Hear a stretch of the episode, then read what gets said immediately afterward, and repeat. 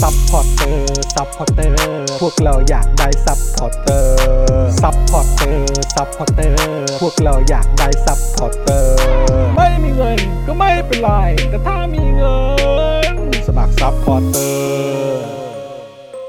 ซัพพอร์เตอร์ ซัพพอร์เตอร์ พวกเราอยากได้ซัพพอร์เตอร์ ซัพพอร์เตอร์ ซัพพอร์เตอร์ พวกเราอยากได้ซัพพอร์เตอร์ กดง่ายง่ายๆแค่กดจอยด้านล่าง หรือว่ากด subscribe ไปด้วยสมัครกันหน่อย ซัพพอร์เตอร์ ซัพพอร์เตอร์ พวกเราอยากได้ซัพพอร์เตอร์ ซัพพอร์เตอร์ ซัพพอร์เตอร์ พวกเราอยากได้ซัพพอร์เตอร์ ซัพพอร์เตอร์ ซัพพอร์เตอร์ พวกเราอยากได้ซัพพอร์เตอร์ ซัพพอร์เตอร์ ซัพพอร์เตอร์ พวกเราอยากได้ซัพพอร์เตอร์ ซัพพอร์เตอร์ เมมเบอร์ชีพสมัครซัพพอร์เตอร์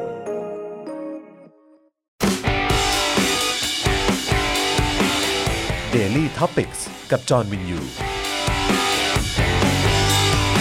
สวัสดีครับคุณผู้ชมครับ ต้อนรับทุกท่านเข้าสู่ Daily Topics นะครับ ประจำวันที่ 8 นะครับ 8 ธันวาคม 2565 นะครับ อยู่กับผมจอมินยูนะครับ แล้วก็แน่นอนนะครับ วันนี้อยู่กับอยู่กับคุณปาล์มด้วยนะครับผม สวัสดีครับคุณผู้ชมครับ สวัสดีครับ สวัสดี นะฮะ สวัสดีครับ โทษทีผมแบบว่าลื่นสไลด์นิดนึงพอดีเห็นด้านบนนี้ฮะ เออ มาใหม่ไง นี่ โอ้ นี่ สนับสนุนสป็อคดักแบบรายวัน ผ่านทางบัญชีกสิกรไทย 0698 975 539 นั่นเองนะครับครับนะฮะแล้วก็นอกจากนี้นะครับ คุณผู้ชมก็ยังสามารถเป็นเมมเบอร์แล้วก็เป็นซัพพอร์เตอร์ให้กับพวกเรา ผ่านทาง YouTube Membership แล้วก็ Facebook Supporter ได้ด้วยนะครับ ครับ นะ ผม ฮะวันนี้ดูแลการไลฟ์นะครับแล้วก็ร่วมจัดรายการกับเรานะครับ พี่บิวมุกควายนะครับ สวัสดีครับ สวัสดีครับ สวัสดีนะครับบิวครับ สวัสดีคุณผู้ชมทุกท่านด้วยนะครับ นะฮะแล้วก็ทักทายคุณผู้ชมนะฮะในไลฟ์ของเราด้วย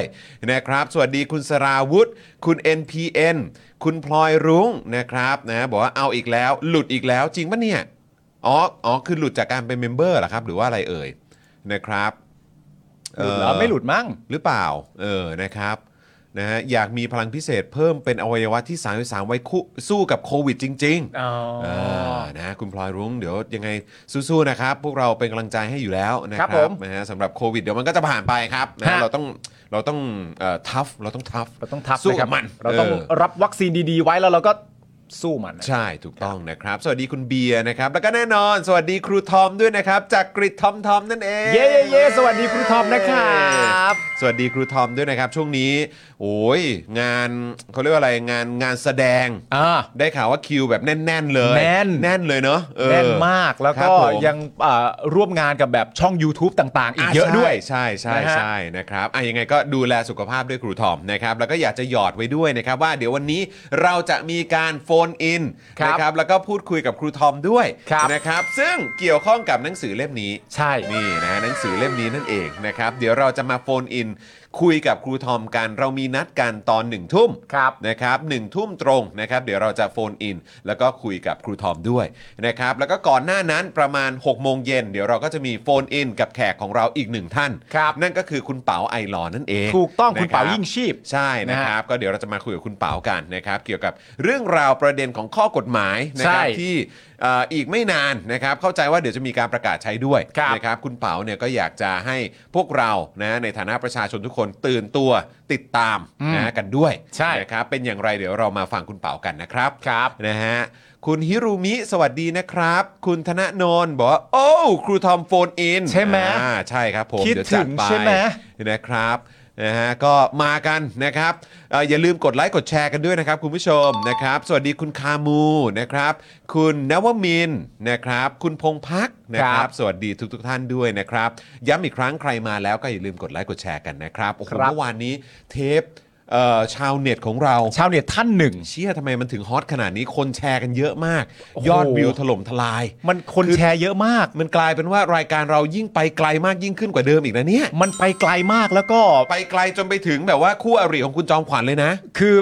เอาเอาเอาตรงๆเลยนะ นี่ใช้คำว่าคู่อริเลยว่ะ คือคุณผู้ชมก็รู้ดี ว่าผมกับคุณเนี่ยไม่ใช่สายปั่นสายเสี่ยมสายแซะใครหรอก ไม่ใช่ไม่ใช่ เราเรา ไม่ ไม่ ใช่ ได้เราไม่เคยมีคาแรคเตอร์ลักษณะนั้นอยู่แล้ว ไม่มีฮะไม่มีฮะไม่มี แต่คนเขาไม่ช อบกันจริง ๆ อ่ะ อ่าครับ เราก็ไปพูดให้มันดีไม่ได้ อะ เข้าใจป่ะคือเราไม่ได้ปั่นเราไม่ได้เสียมเราเราไม่ได้อยากใช้แพลตฟอร์ม ไม่เลย รายการเราเป็นที่ปั่นให้คนเข้ามาอะไรอย่างเงี้ยมันไม่ได้ เออครับผม แต่ก็เขาไม่ชอบกันจริง ๆ อ่ะ เราไม่ได้ พูด เป็น ยัพงไง วก อ่ะ สร้างความร้าวฉานนะครับไม่ใช่นะฮะ เราไม่ได้เราเราเราไม่ได้ทำเราเราเออเราไม่ได้ทำหรอกนั่นแหละ แต่ว่าณตอนนี้มันโอ้โหไปไกล เออไป ในท ไกล วิต แล้ เตอ ว ร์แล้ว เออ อะ ไปไกลจนถึงถึงอาจารย์วิโรธแล้ว ถึงอาจารย์วิโรธด้วยเหรอ เขาจะเออเออผู้ผิด อา เอ จาอรย์อาจารย์ ศิ สีโร โร ด จน์ นะครับ อ่า แล้วก็ไปถึงเอ่อทีมงานของอาจารย์สีโรดด้วย ไปถึงโอเวอร์วิวแล้วตอนเนี้ย ถูกต้องครับผม ผม นะฮะ ก็ไม่รู้จะทำไงจริงๆ คือ เอางี้ ครับ คือ ผมไม่ได้อยากให้เรื่องราวแบบนี้มันเกิดขึ้นนะฮะ ครับผม จริง ๆ เลยไม่ได้อยากให้เรื่องแบบนี้เกิดขึ้น แต่เมื่อมันเกิดขึ้นแล้วอ่ะ ครับ เอ่อในฐานะ Daily Topic เอ เนี่ย อ เราไม่ได้อยากทำแบบนี้เลย นะ เราไม่ได้อยากทำแบบนี้เลย ไม่ จริงๆ เลย แต่ว่า ไม่เลย ในฐานะที่ผมกับคุณเนี่ยคาแรคเตอร์เราที่เป็นประจำอยู่แล้วเนี่ย เออ ก็คือว่าเราเป็นผู้เสียสละ เออ เพราะฉะนั้นถ้าเกิดว่ามันมีประเด็นขึ้นมาจริง ๆ เนี่ย เราก็ต้องการที่จะใช้แพลตฟอร์มของรายการ Daily Topics อืม ในฐานะของเออเอ่อช่วงชาวเน็ตเนี่ย เออ เป็นที่ที่ทำให้คนเนี่ยได้มาชี้แจง อ่า ได้มาปรับความเข้าใจกัน เปิดพื้นที่เปิดพื้นที่ แต่ถามว่าอยากทำไหมไม่อยากนะ ไม่อยากครับผม แต่เราเราทำให้ได้ ฮะฮะ ถ้า ฮะ สังคมมันจะดีขึ้นเราก็ทำ ครับผม เออ นะฮะเขาเรียกว่าเปลี่ยนเปลี่ยนชื่อรายการเอ่อเฉพาะกิจเป็นโขกกระแส ไม่ได้โหนนะ ไม่โหน กูโขกเลย ไม่โหนโหนก็คือตามไปอันนี้ ตามไป เห็นกระแสปุ๊บเราโขกเลย กูโขกเลย เอ เออ อนะครับนะคุณสราวุฒิบอกว่าพี่ปาล์มอะตัวปั่นเลย ไม่มีไม่มี อ่า ไม่มี ครับ ผมไม่ผมไม่เคยทำอะไรแบบนั้นจริง ๆ สวัสดีคุณเจ้าแมวมองด้วยนะครับ คุณพรทิพย์นะครับ ฮะ คุณรัชชี่นะครับ คุณเมกุรุนะค ครั รับบ นะฮะเอ๊ะด้านเออขอดูด้านบนนิดนึงได้ไหมบิวเออมีหลายท่านบอกว่าเพิ่งมาดูทันสดครั้งแรกด้วยนะ นะฮะคุณโต้งจอมเบิงสวัสดีนะครับ คุณพวินนะครับเอ่อคุณไอสุนะครับเอ่อคุณโจอาคิม บอกว่าสวัสดีครับ เพิ่งเคยมาทันไลฟ์อ่านะ โอ้ ฮะ สวัสดีครับ นะ ทักทายครับ คอมเมนต์เยอะ ๆ นะครับ วันนี้นะ อ่าสวัสดีคุณสุพันธ์นีแฟรงค์ด้วยนะค ครั รับ บ เห็นบอกว่าตกใจเหมือนกันนะครับ เพราะว่าได้ข้อความฉุกเฉิน เข้าใจว่าน่าจะจากเอ่อรัฐเอ่อจากรัฐบาลเยอรมันนั่นแหละ อ่า เพราะว่าเพิ่งมีเหตุการณ์แบบเอ่อที่เดี๋ยวอีกสักครู่เดี๋ยวเราก็จะมาเล่าให้ฟังกันในข่าวด้วยนะครับเอ่อเหตุการณ์เขาเรียกว่าเป็นแผนก่อการร้ายที่ถูกสกัดได้นะครับ ซึ่งก็ถือว่าถ้าดูจากรายละเอียดแล้วเนี่ยก็น่ากลัวเหมือนกันนะครับเพราะว่าดูแบบเอาจริงเอาจังมาก แล้วก็ดูเป็นเครือข่ายที่ไม่ได้แค่เฉพาะในเยอรมนีเท่านั้นนะนะครับคือเท่าที่ดูแล้วเนี่ยเขาคือเขาใช้คำว่าเอ่อฝั่งฝ่ายขวาสุดโต่ง อ่า นะครับซึ่งก็คือมันจะพาดพิงไปจนถึงแบบเรื่องของการใช้อาวุธครับใช้ความรุนแรงด้วยเหมือนกันนะครับแล้วก็ถ้าคุณผู้ชมเคยได้ยินเกี่ยวกับเรื่องของคิวเอนอน อืม นะครับซึ่งเป็น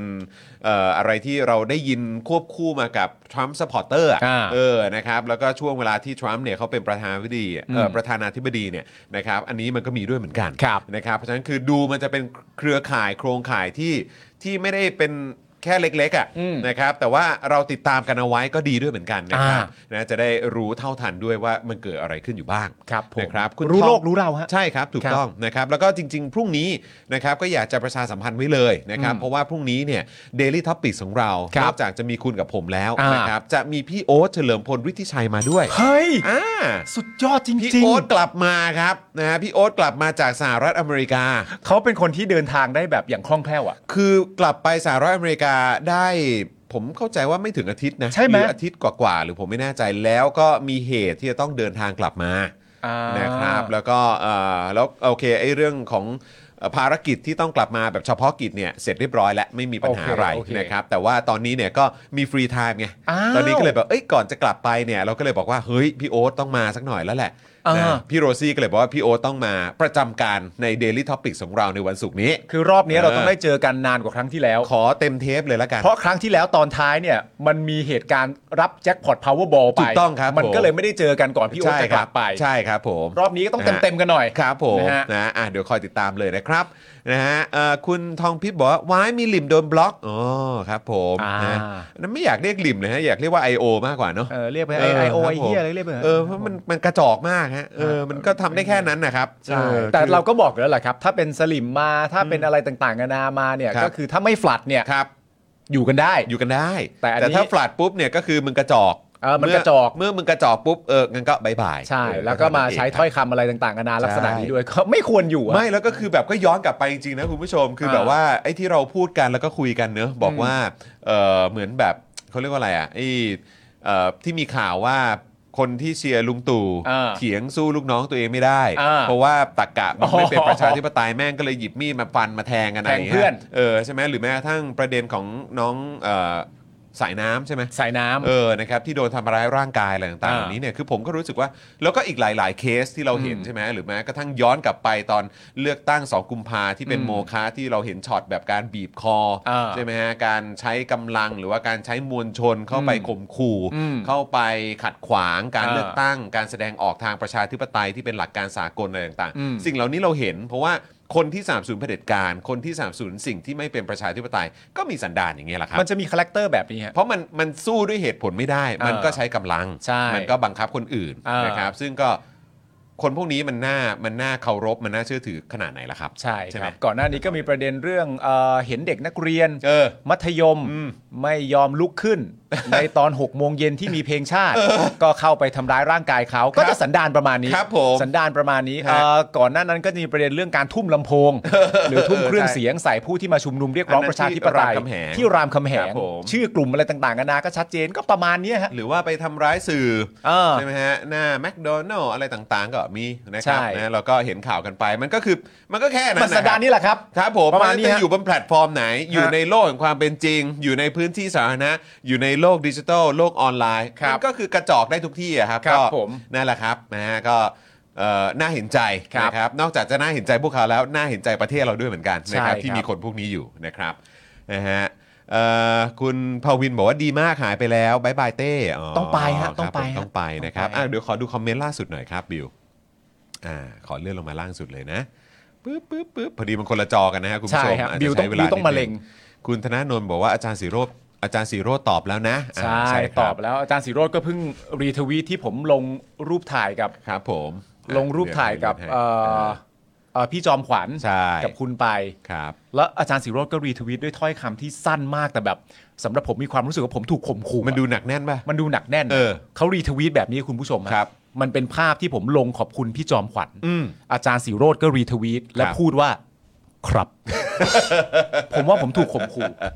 อันนี้ผมถูกคุกคามชัด โดน เจน คุกคามแล้วเหรอ ผคุกคามชัดเจน โอ้คุกคามด้วยด้วยแบบหนึ่งพยางค์เนี่ยนะ ใช่ หนึ่ง แต่ คำเนี่ยนะ คือผมรู้สึกถึงความหนัก นะฮะ หนักแน่นภายใต้ ครับคำผม พูดว่าครับคำเดียว ผมว่าต้องใช้คำว่าเรารับรู้ได้ถึงความคุกรุ่น ใช่ คุกรุ่นนะฮะ แล้วก็อย่างที่บอกไปก็คือว่า ฮะ คือถ้าสมมุติว่าจะมาข่มขู่กันขนาดนี้เนี่ยก็ ฮะ เก้าอี้มันก็ว่างอ่ะ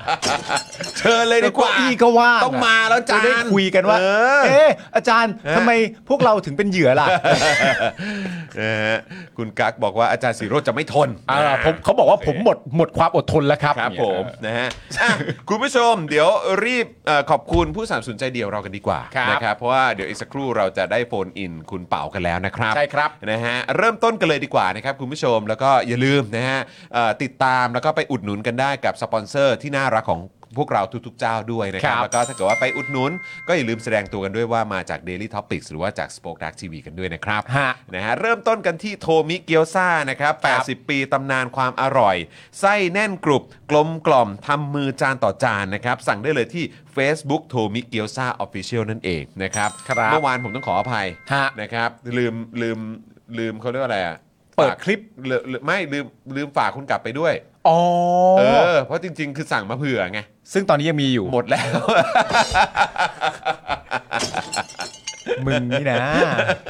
มึงก็เป็นคนอย่างนี้นะ ตื่นมาตอนเช้าแล้วก็แบบเดี๋ยวต้องไปเรียนเอ่อผมผมมีเรียนเรียนพิเศษ อ่า ตอนช่วงเช้า เออ เออแล้วแบบหิวจังเลยไม่มีอะไรกินอ่ะ เออ เอาว่าปลามันต้องเข้าใจนะเออนะ ไม่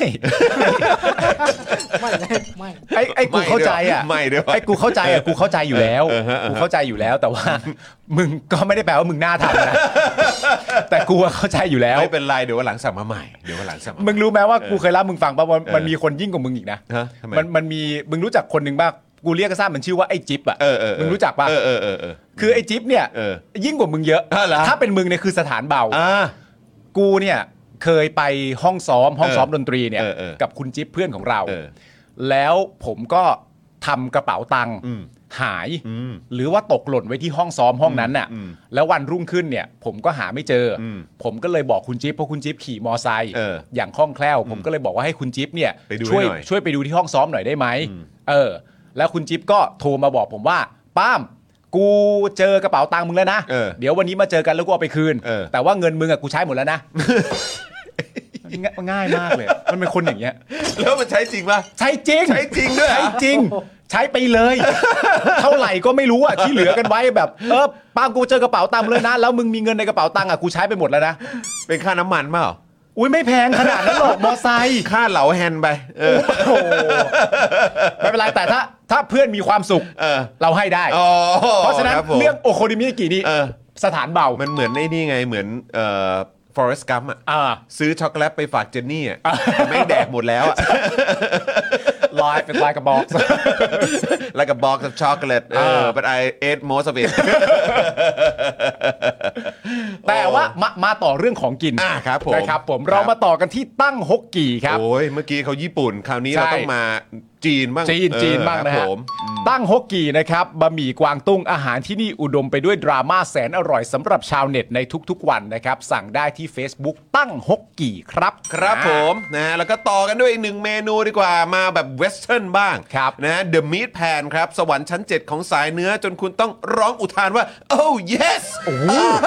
นะฮะ มีโปรมาใหม่ด้วยนะครับ ในช่วงเวลา 5 โมงจนถึง 1 ทุ่มนะครับ ถ้าเกิดสั่งเบอร์เกอร์เนี่ยแถมฟรี อ่าน นะฮะเครื่องดื่ม 1 แก้วนะครับ โค้ดอตออหอเนี่ยก็ยังสามารถใช้ลดค่าอาหารได้ถึง 10%เหมือนเดิมครับ ครับ เพิ่มเติมเลยนะครับ ถ้าเกิดยอดสั่งครบ 1,000 บาทเนี่ยนะครับ แถมพานาคอตต้าฟรี 1 จาน ครับ นะครับ สั่งได้เลยที่ Facebook The Meat Pan นั่นเองนะครับ ครับผมต่อกันที่น้ำว้าพาวเดอร์ครับผงกล้วยน้ำว้าดิบออร์แกนิก ตราน้ำว้าครับบรรเทาอาการกรดไหลย้อนอย่างได้ผล พร้อมเสริมพรีไบโอติกให้จุลินทรีย์ที่ดีในลำไส้ เพื่อภูมิคุ้มกันร่างกายที่ดีนะครับ สั่งได้ที่ Facebook น้ำว้าพาวเดอร์ครับผม ครับผมนะฮะแล้วก็ต่อกันนะฮะวงการแบบดิจิทัลอาร์ตกันดีกว่า อ่า XP Pen ครับเมาส์ปากการะดับโปรนะครับเขียนลื่น คมชัดทุกเส้นครับ เก็บครบทุกรายละเอียดในราคาเริ่มต้นไม่ถึงพันนะครับ ครับ ดูข้อมูลเพิ่มเติมกันได้เลยที่เพจ XP Pen Thailand นะครับ ไปติดตามโปร ไปติดตามคอนเทนต์ที่น่าสนใจ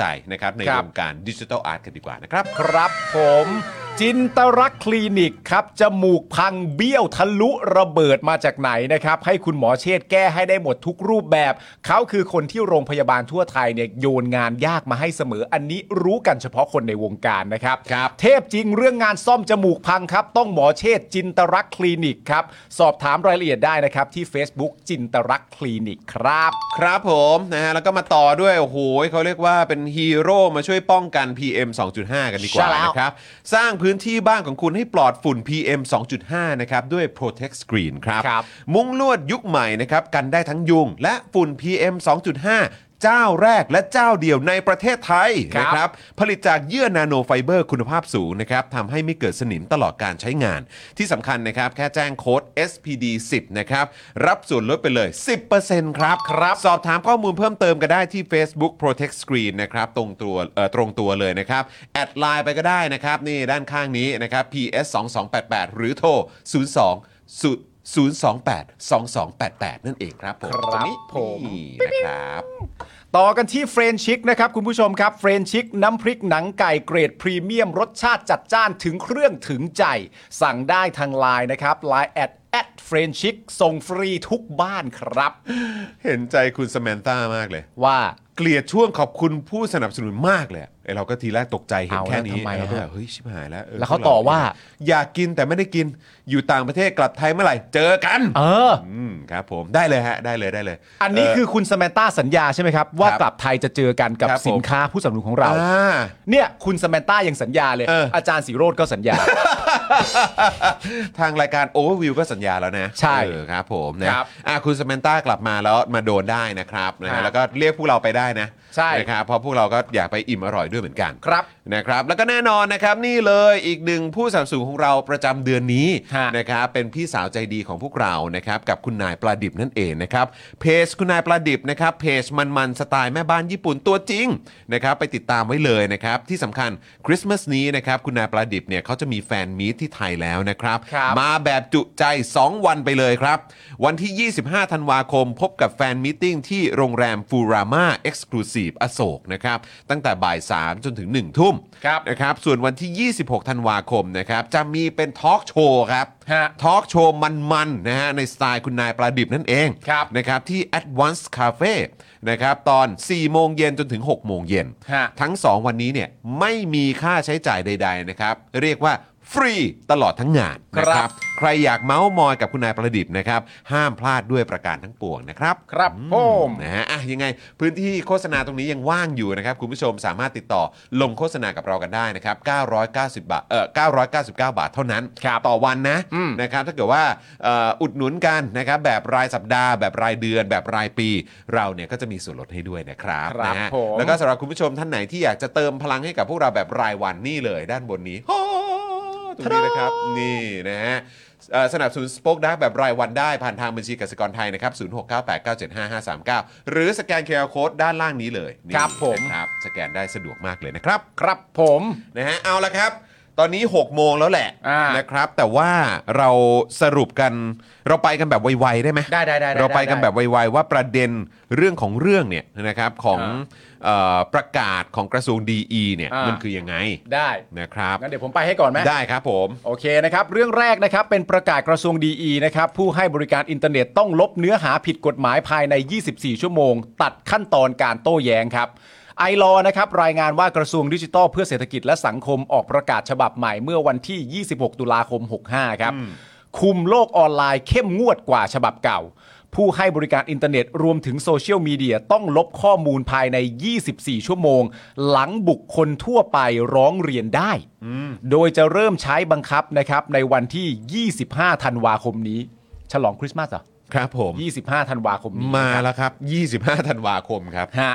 ไอรอว์นะครับระบุว่าประกาศฉบับนี้เนี่ยนะฮะแตกต่างจากฉบับเดิมในปี 60 เนื่องจากเพิ่มเงื่อนไข ให้บุคคลทั่วไปสามารถดำเนินการแจ้งให้ผู้บริการลบข้อมูลได้ โดยไม่จำเป็นต้องเป็นผู้ใช้บริการแพลตฟอร์มนั้นๆ เช่น หากใครก็ตามพบเห็นข้อมูลที่เข้าใจว่าผิดมาตรา 14 ของพรบคอมพิวเตอร์ในทวิตเตอร์คนทั่วไปก็สามารถไปแจ้งทวิตเตอร์ลบข้อมูลนั้นได้ แม้ผู้แจ้งจะไม่มีบัญชีทวิตเตอร์ก็ตามครับ มันแปลกประหลาดนะ แปลกมาก มัน ครับ แปลกประหลาดมากเลยนะ จริง มันมันมันเปราะบางเหรอครับ ๆ ไม่แล้วอีกอย่างคือจริง ๆ แล้วมันก็จะมีเป็นแบบเขาเรียกว่าอะไรอะเป็นเป็นกฎของแพลตฟอร์มนั้นๆ ใช่ ใช่ไหม ก มี ติะบการบเออระบบแล้วก็กติกาในการคัดกรอง อ่า ในการตรวจสอบเออของเออบริการแพลตฟอร์มโซเชียลมีเดียนั้น อืม ๆเออแต่อันนี้นี่ก็คือแบบมายังไงวะ เออ เป็นกฎนะ อืม เป็นเป็นประกาศนะฮะหลังจากที่ผู้ให้บริการอินเทอร์เน็ตนะครับได้รับแบบฟอร์มร้องเรียนและเอกสารที่เกี่ยวข้องจากผู้ใช้บริการหรือบุคคลทั่วไป ให้ดำเนินการดังนี้ นี่มีบอกแล้วนะ ว่าหลังจากวันที่ 15 ไปพอประกาศนี้ออกมาเสร็จเรียบร้อยเนี่ยถ้าได้เอกสารร้องเรียนเนี่ยไปดำเนินการตามนี้นะทุกคน มัน นะ ดู ฮะ ไม่ make sense เลยอะ มันดูยัดเยียดฮะ มันดูยัดเยียดแล้วก็คือแบบคือก็อีกแล้วนะครับ ด้วยความที่เราเห็นเอ่อการทำงาน อืม นะครับประสิทธิภาพนะครับ รวมถึงก็นั่นแหละ ประวัติ อ่า การทำงานอะ track record อะของกระทรวงดีอะในช่วงที่ผ่านมา แล้วเอาตรงๆนะ โดยเฉพาะในช่วงของคุณชัยวุฒิเนี่ย อ่า เออก็คือเราเองก็เราก็เราก็พยายามดูอยู่ว่า เออมันมีอะไรที่มันแบบมันดูว้าวมันดู อ่า แบบว่ามันดูว้าวมันช่างเป็นประโยชน์กับสังคมจริงๆเลยอะไรอย่างเงี้ย มันดูเป็นบวกอะ เออหรือแม้กระทั่งเรื่องของการจัดการ call center call center หรือการหลุดข้อมูลอะไรต่าง อืม ๆ เยอะแยะมากมายอะไรอย่างเงี้ยเราก็รู้สึกแบบแอนเดน ใช่ กับ DE มากๆอ่ะ ใช่ แล้วแล้วไงต่อหรือว่าแบบเฮ้อตอบอย่างนี้เหรอ เออ เข้าใจไหมฮะ แล้วอยู่ดีๆ พอเรามาเห็นประกาศแบบนี้ปุ๊บเนี่ย มันก็ต้องสายหัวอยู่แล้วอะครับ มันเป็นเรื่องปกติครับ เพราะว่าจริง ๆ แล้วเอ่อเวลาสมมติว่าแม้คุณจะมีความคาดหวังหรือไม่มีความคาดหวังก็ตามเนี่ยนะฮะเวลาเราเจอกฎหรือประกาศอะไรต่างๆนานาที่ออกมาเนี่ย มันควรจะมีสักอัน 2 อันไหมที่แบบว่าเชดถ้าอันนี้นี่แม่งได้กันทั้งประเทศเลยเนอะหมายถึงไม่ได้เชิงบวกอะนะแต่แต่ละอย่างที่ออกมานี่เราแบบ มัน อันนี้ไม่รู้ความตั้งใจ อืม แต่มันเหมือนออกมาเพื่อ ไม่ได้มาเพื่อการนั้นน่ะ อืม เข้าใจป่ะไม่ได้ไม่ได้มาเพื่อการแบบ ไปพวกเราประเทศเราไป ใช่ อะไรอย่างเงี้ยมันมาเพื่อเหมือนแบบว่า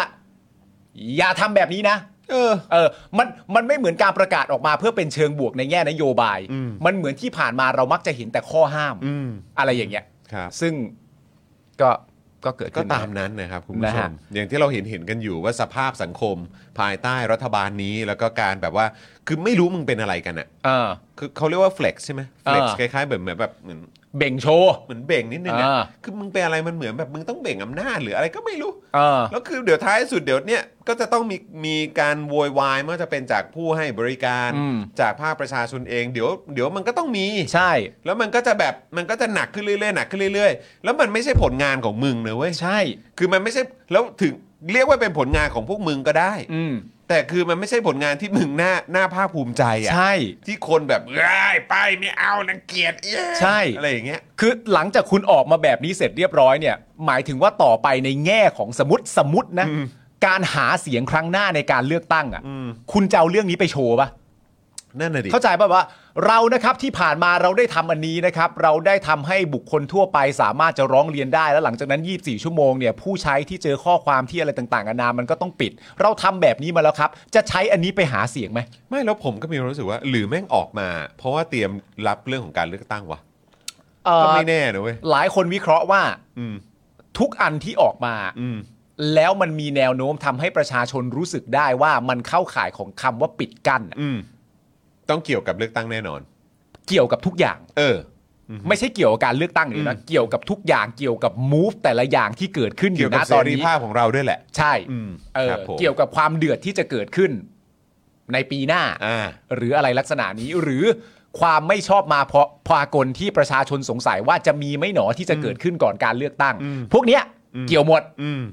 แต่มันก็น่าสนใจนะคุณผู้ชม คือถ้าเกิดเขาคิดว่า ไอ้วิธีการเนี้ยมันสามารถมาแบบเหมือน intimidate หรือว่าเออแบบสามารถส่งผลกระทบ หรือส่งอิทธิพลอะไรสักอย่างเกี่ยวกับการแสดงออกของประชาชนได้เนี่ย คือผมก็แค่อยากจะย้อนกลับไปเหมือนกันนะว่า คือถ้าเกิดว่าคุณเปิดกว้างให้แบบว่า ทุกคนทำได้อะ อืม คือฝั่งคุณก็อาจจะโดนด้วยเหมือนกันนะ ใช่ เออ มันควรจะคิดแบบนี้ใช่ไหมล่ะ ใช่ แต่ผมมีความรู้สึกว่าเขาไม่ได้กังวลประเด็นนี้ นั่นน่ะดิ อันเนี้ยคือความชิบหาย ใช่ ใช่ไหม ใช่เออนะครับ ต่อกันหน่อยนะฮะ เดี๋ยวดูวิธีการกันหน่อย ครับ ว่าให้ดำเนินการยังไงนะครับ คืออาหลังจากที่ผู้ให้บริการอินเทอร์เน็ตได้รับแพลตฟอร์มอ่าได้รับแบบฟอร์มร้องเรียนนะครับ และเอกสารที่เกี่ยวข้องจากผู้ใช้บริการหรือบุคคลทั่วไปเนี่ยให้ดำเนินการดังนี้ก็คือ ลบหรือแก้ไขไม่ให้ข้อความผิดกฎหมายนั้น แพร่หลายต่อไปโดยทันที อืม นะฮะ จัดทำสำเนาข้อร้องเรียน และรายละเอียดข้อร้องเรียนส่งให้กับผู้ใช้บริการหรือคนที่เกี่ยวข้อง อืม นะฮะ แล้วก็ให้ระงับการแพร่หลายของข้อมูลโดยเร็วที่สุดเท่าที่จะทำได้ เว้นแต่มีเหตุสุดวิสัยหรือเหตุจำเป็นอื่น เห็นปะ อืม เห็นปะ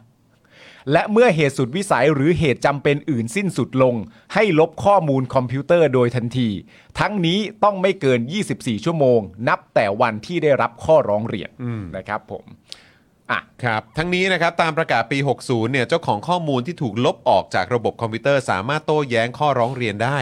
โดยการแจ้งความต่อตำรวจ และแจ้งรายละเอียดต่อผู้ให้บริการอินเทอร์เน็ต เพื่อให้ผู้ให้บริการเนี่ยใช้ดุลพินิษยกเลิกการระงับข้อมูลที่ได้รับแจ้ง อย่างไรก็ตามประกาศเรื่องขั้นตอนการแจ้งเตือนฉบับใหม่เนี่ยนะครับไม่เปิดช่องให้มีการโต้แย้งดังกล่าวได้อีก ดังนั้นเมื่อบุคคลทั่วไปแจ้งข้อร้องเรียนให้ลบข้อมูล ผู้ให้บริการต้องลบข้อมูลเท่านั้น ครับ แม้ว่าเจ้าของข้อมูลจะไม่เห็นด้วย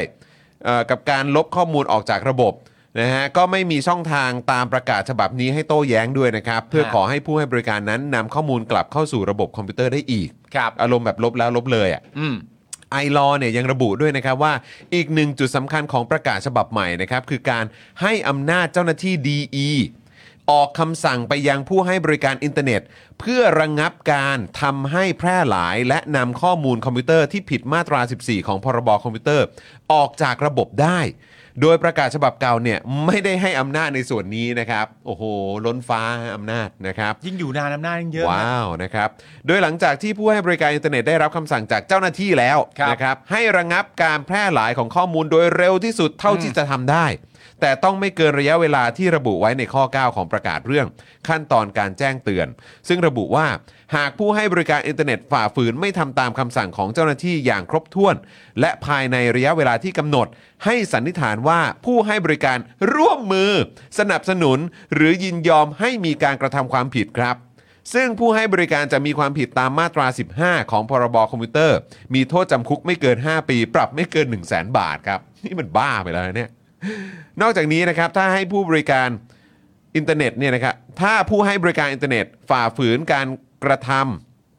โทษทีฮะฝ่าฝืนหรือกระทำความผิดอย่างต่อเนื่อง เจ้าหน้าที่ดีอีอาจประสานกับกสทช หรือหน่วยงานอื่น เพื่อดำเนินการระงับใบอนุญาต หรือดำเนินการอื่นใดตามสมควร โดยประกาศฉบับนี้จะมีผลตั้งแต่วันที่ 25 ธันวาคม 2565 เป็นต้นไปครับ ครับผมซึ่งผมมาดูข้อมูลเนี่ยก็คือมาตรา 14 ของพรบคอมพิวเตอร์เนี่ยก็ว่าไว้ว่านำเข้าสู่ระบบคอมพิวเตอร์ ซึ่งข้อมูลคอมพิวเตอร์ปลอมไม่ว่าทั้งหมดหรือบางส่วน หรือข้อมูลคอมพิวเตอร์อันเป็นเท็จ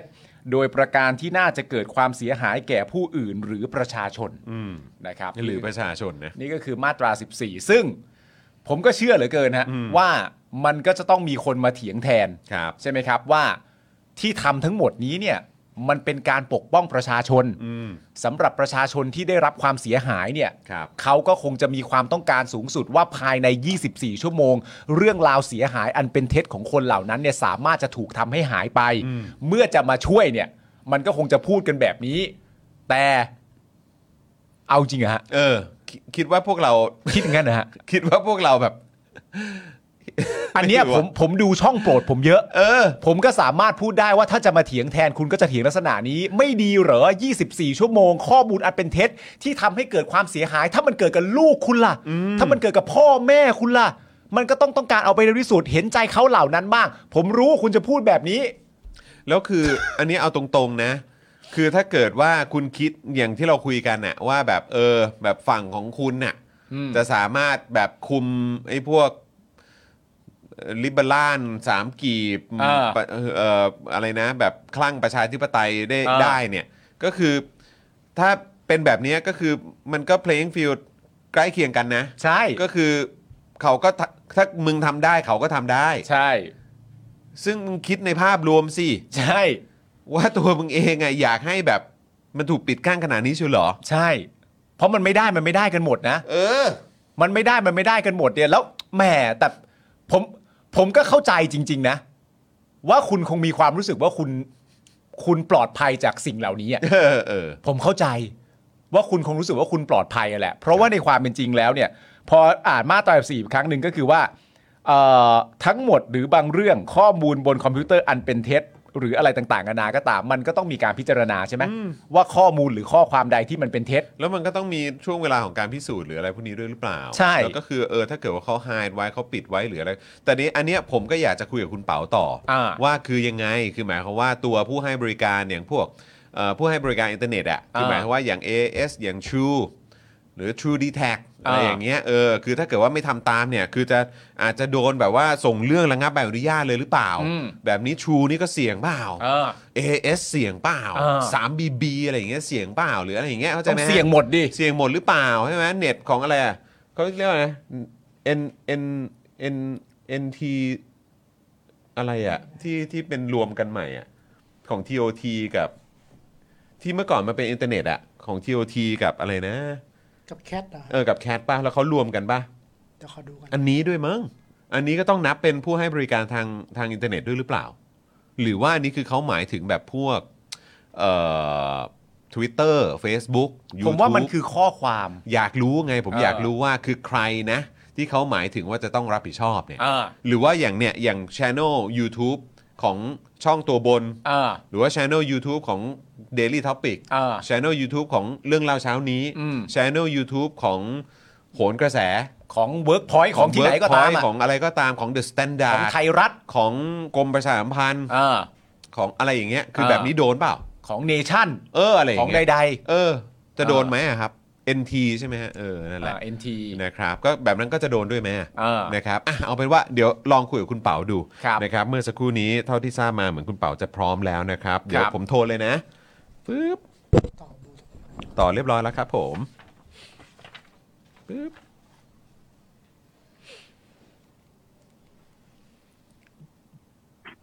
สวัสดีครับ สวัสดีครับคุณเป๋าครับ คุณเปาสวัสดีครับผม สวัสดีครับคุณเป๋าโอ้โห จะอยู่ในรายการแล้วใช่ไหมครับ เข้าเข้ามาในรายการแล้วครับไลฟ์แล้วเรียบร้อย โอเค ค ครั รับ บผมนะฮะ สวัสดีท่านผู้ชมผู้ฟังทุกท่าน ครับผมนะฮะขอบคุณคุณเป๋ามากเลยนะครับคือจริงๆเอ่อเห็นข้อความที่คุณเป๋าส่งมาในคือปกติเราจะเมาส์กันในอินบ็อกซ์นะฮะ ใช่ เออ นะครับ แล้วก็รู้สึกว่าโห เออ พอเอาเรื่องนี้มานำเสนอให้คุณผู้ชมปุ๊บเนี่ย คิดว่าคนที่น่าจะอธิบายได้เคลียร์ แล้วก็ทำให้เราเห็นภาพถึงความน่ากังวลอะไรต่าง ครั ๆ บ เนี่ย คุณเปาเนี่ยต้องต้องชัดเจนสุดอยู่แล้วแหละ ครับ นะครับนะฮะ โอ้ คุณเปา ครับผม ใช่ครับคุณ รับ เปา คือเวลาที่ผมผมแชทหาคุณจรแต่ละทีครับเพราะเพราะผมผมคิดว่าคุณจรเป็นเป็นมนุษย์ที่มีความสามารถในการอธิบายได้ดี อ๋อ เอาเป็นว่าเราใช้พื้นที่ตรงเนี้ยให้คุณเปาอ่ะมาอธิบายให้เราเข้าใจกันอย่างกระจ่างกันดีกว่า คุณเปาอธิบาย เออ อธิบายจนกว่าจะเข้าใจก็ได้เรามีเวลา ออเออ ได้อยู่แล้ว เอ โอเคโอเค อจัดให้อยู่แล้ว เราเราเริ่มต้นอย่างนี้ก่อนดีกว่าคุณเปาครับ ว่ามีประกาศจากกระทรวงดีให้ผู้อ่าผู้ให้บริการอินเทอร์เน็ตต้องลบเนื้อหาผิดกฎหมายภายใน 24 ชั่วโมง ตัดขั้นตอนการโต้แย้ง ซึ่งจะเริ่มบังคับใช้ในวันที่ 25 ธันวาคมนี้คำถามก็คือว่าเอ่อมันมาทำลายคริสต์มาสเราทำไมครับ เออไม่ไม่รู้มัน เออแต่มันมันพอดีมันบังเอิญมันบังเอิญ อ่ะ มัน มั มัน นมันไม่มัน มันทำได้ด้วยเหรอ ให้ คุ ขอ ณ งขวัญ คุณคุณเป๋าแบบแบบมันในทางปฏิบัติมันทำได้เหรอ มันทำไปแล้วอะฮะ คืออ่ ่า ในทางกฎหมายเนี่ยผมคิดว่าประกาศฉบับนี้มีปัญหาเยอะ อืม ครับ แต่ว่า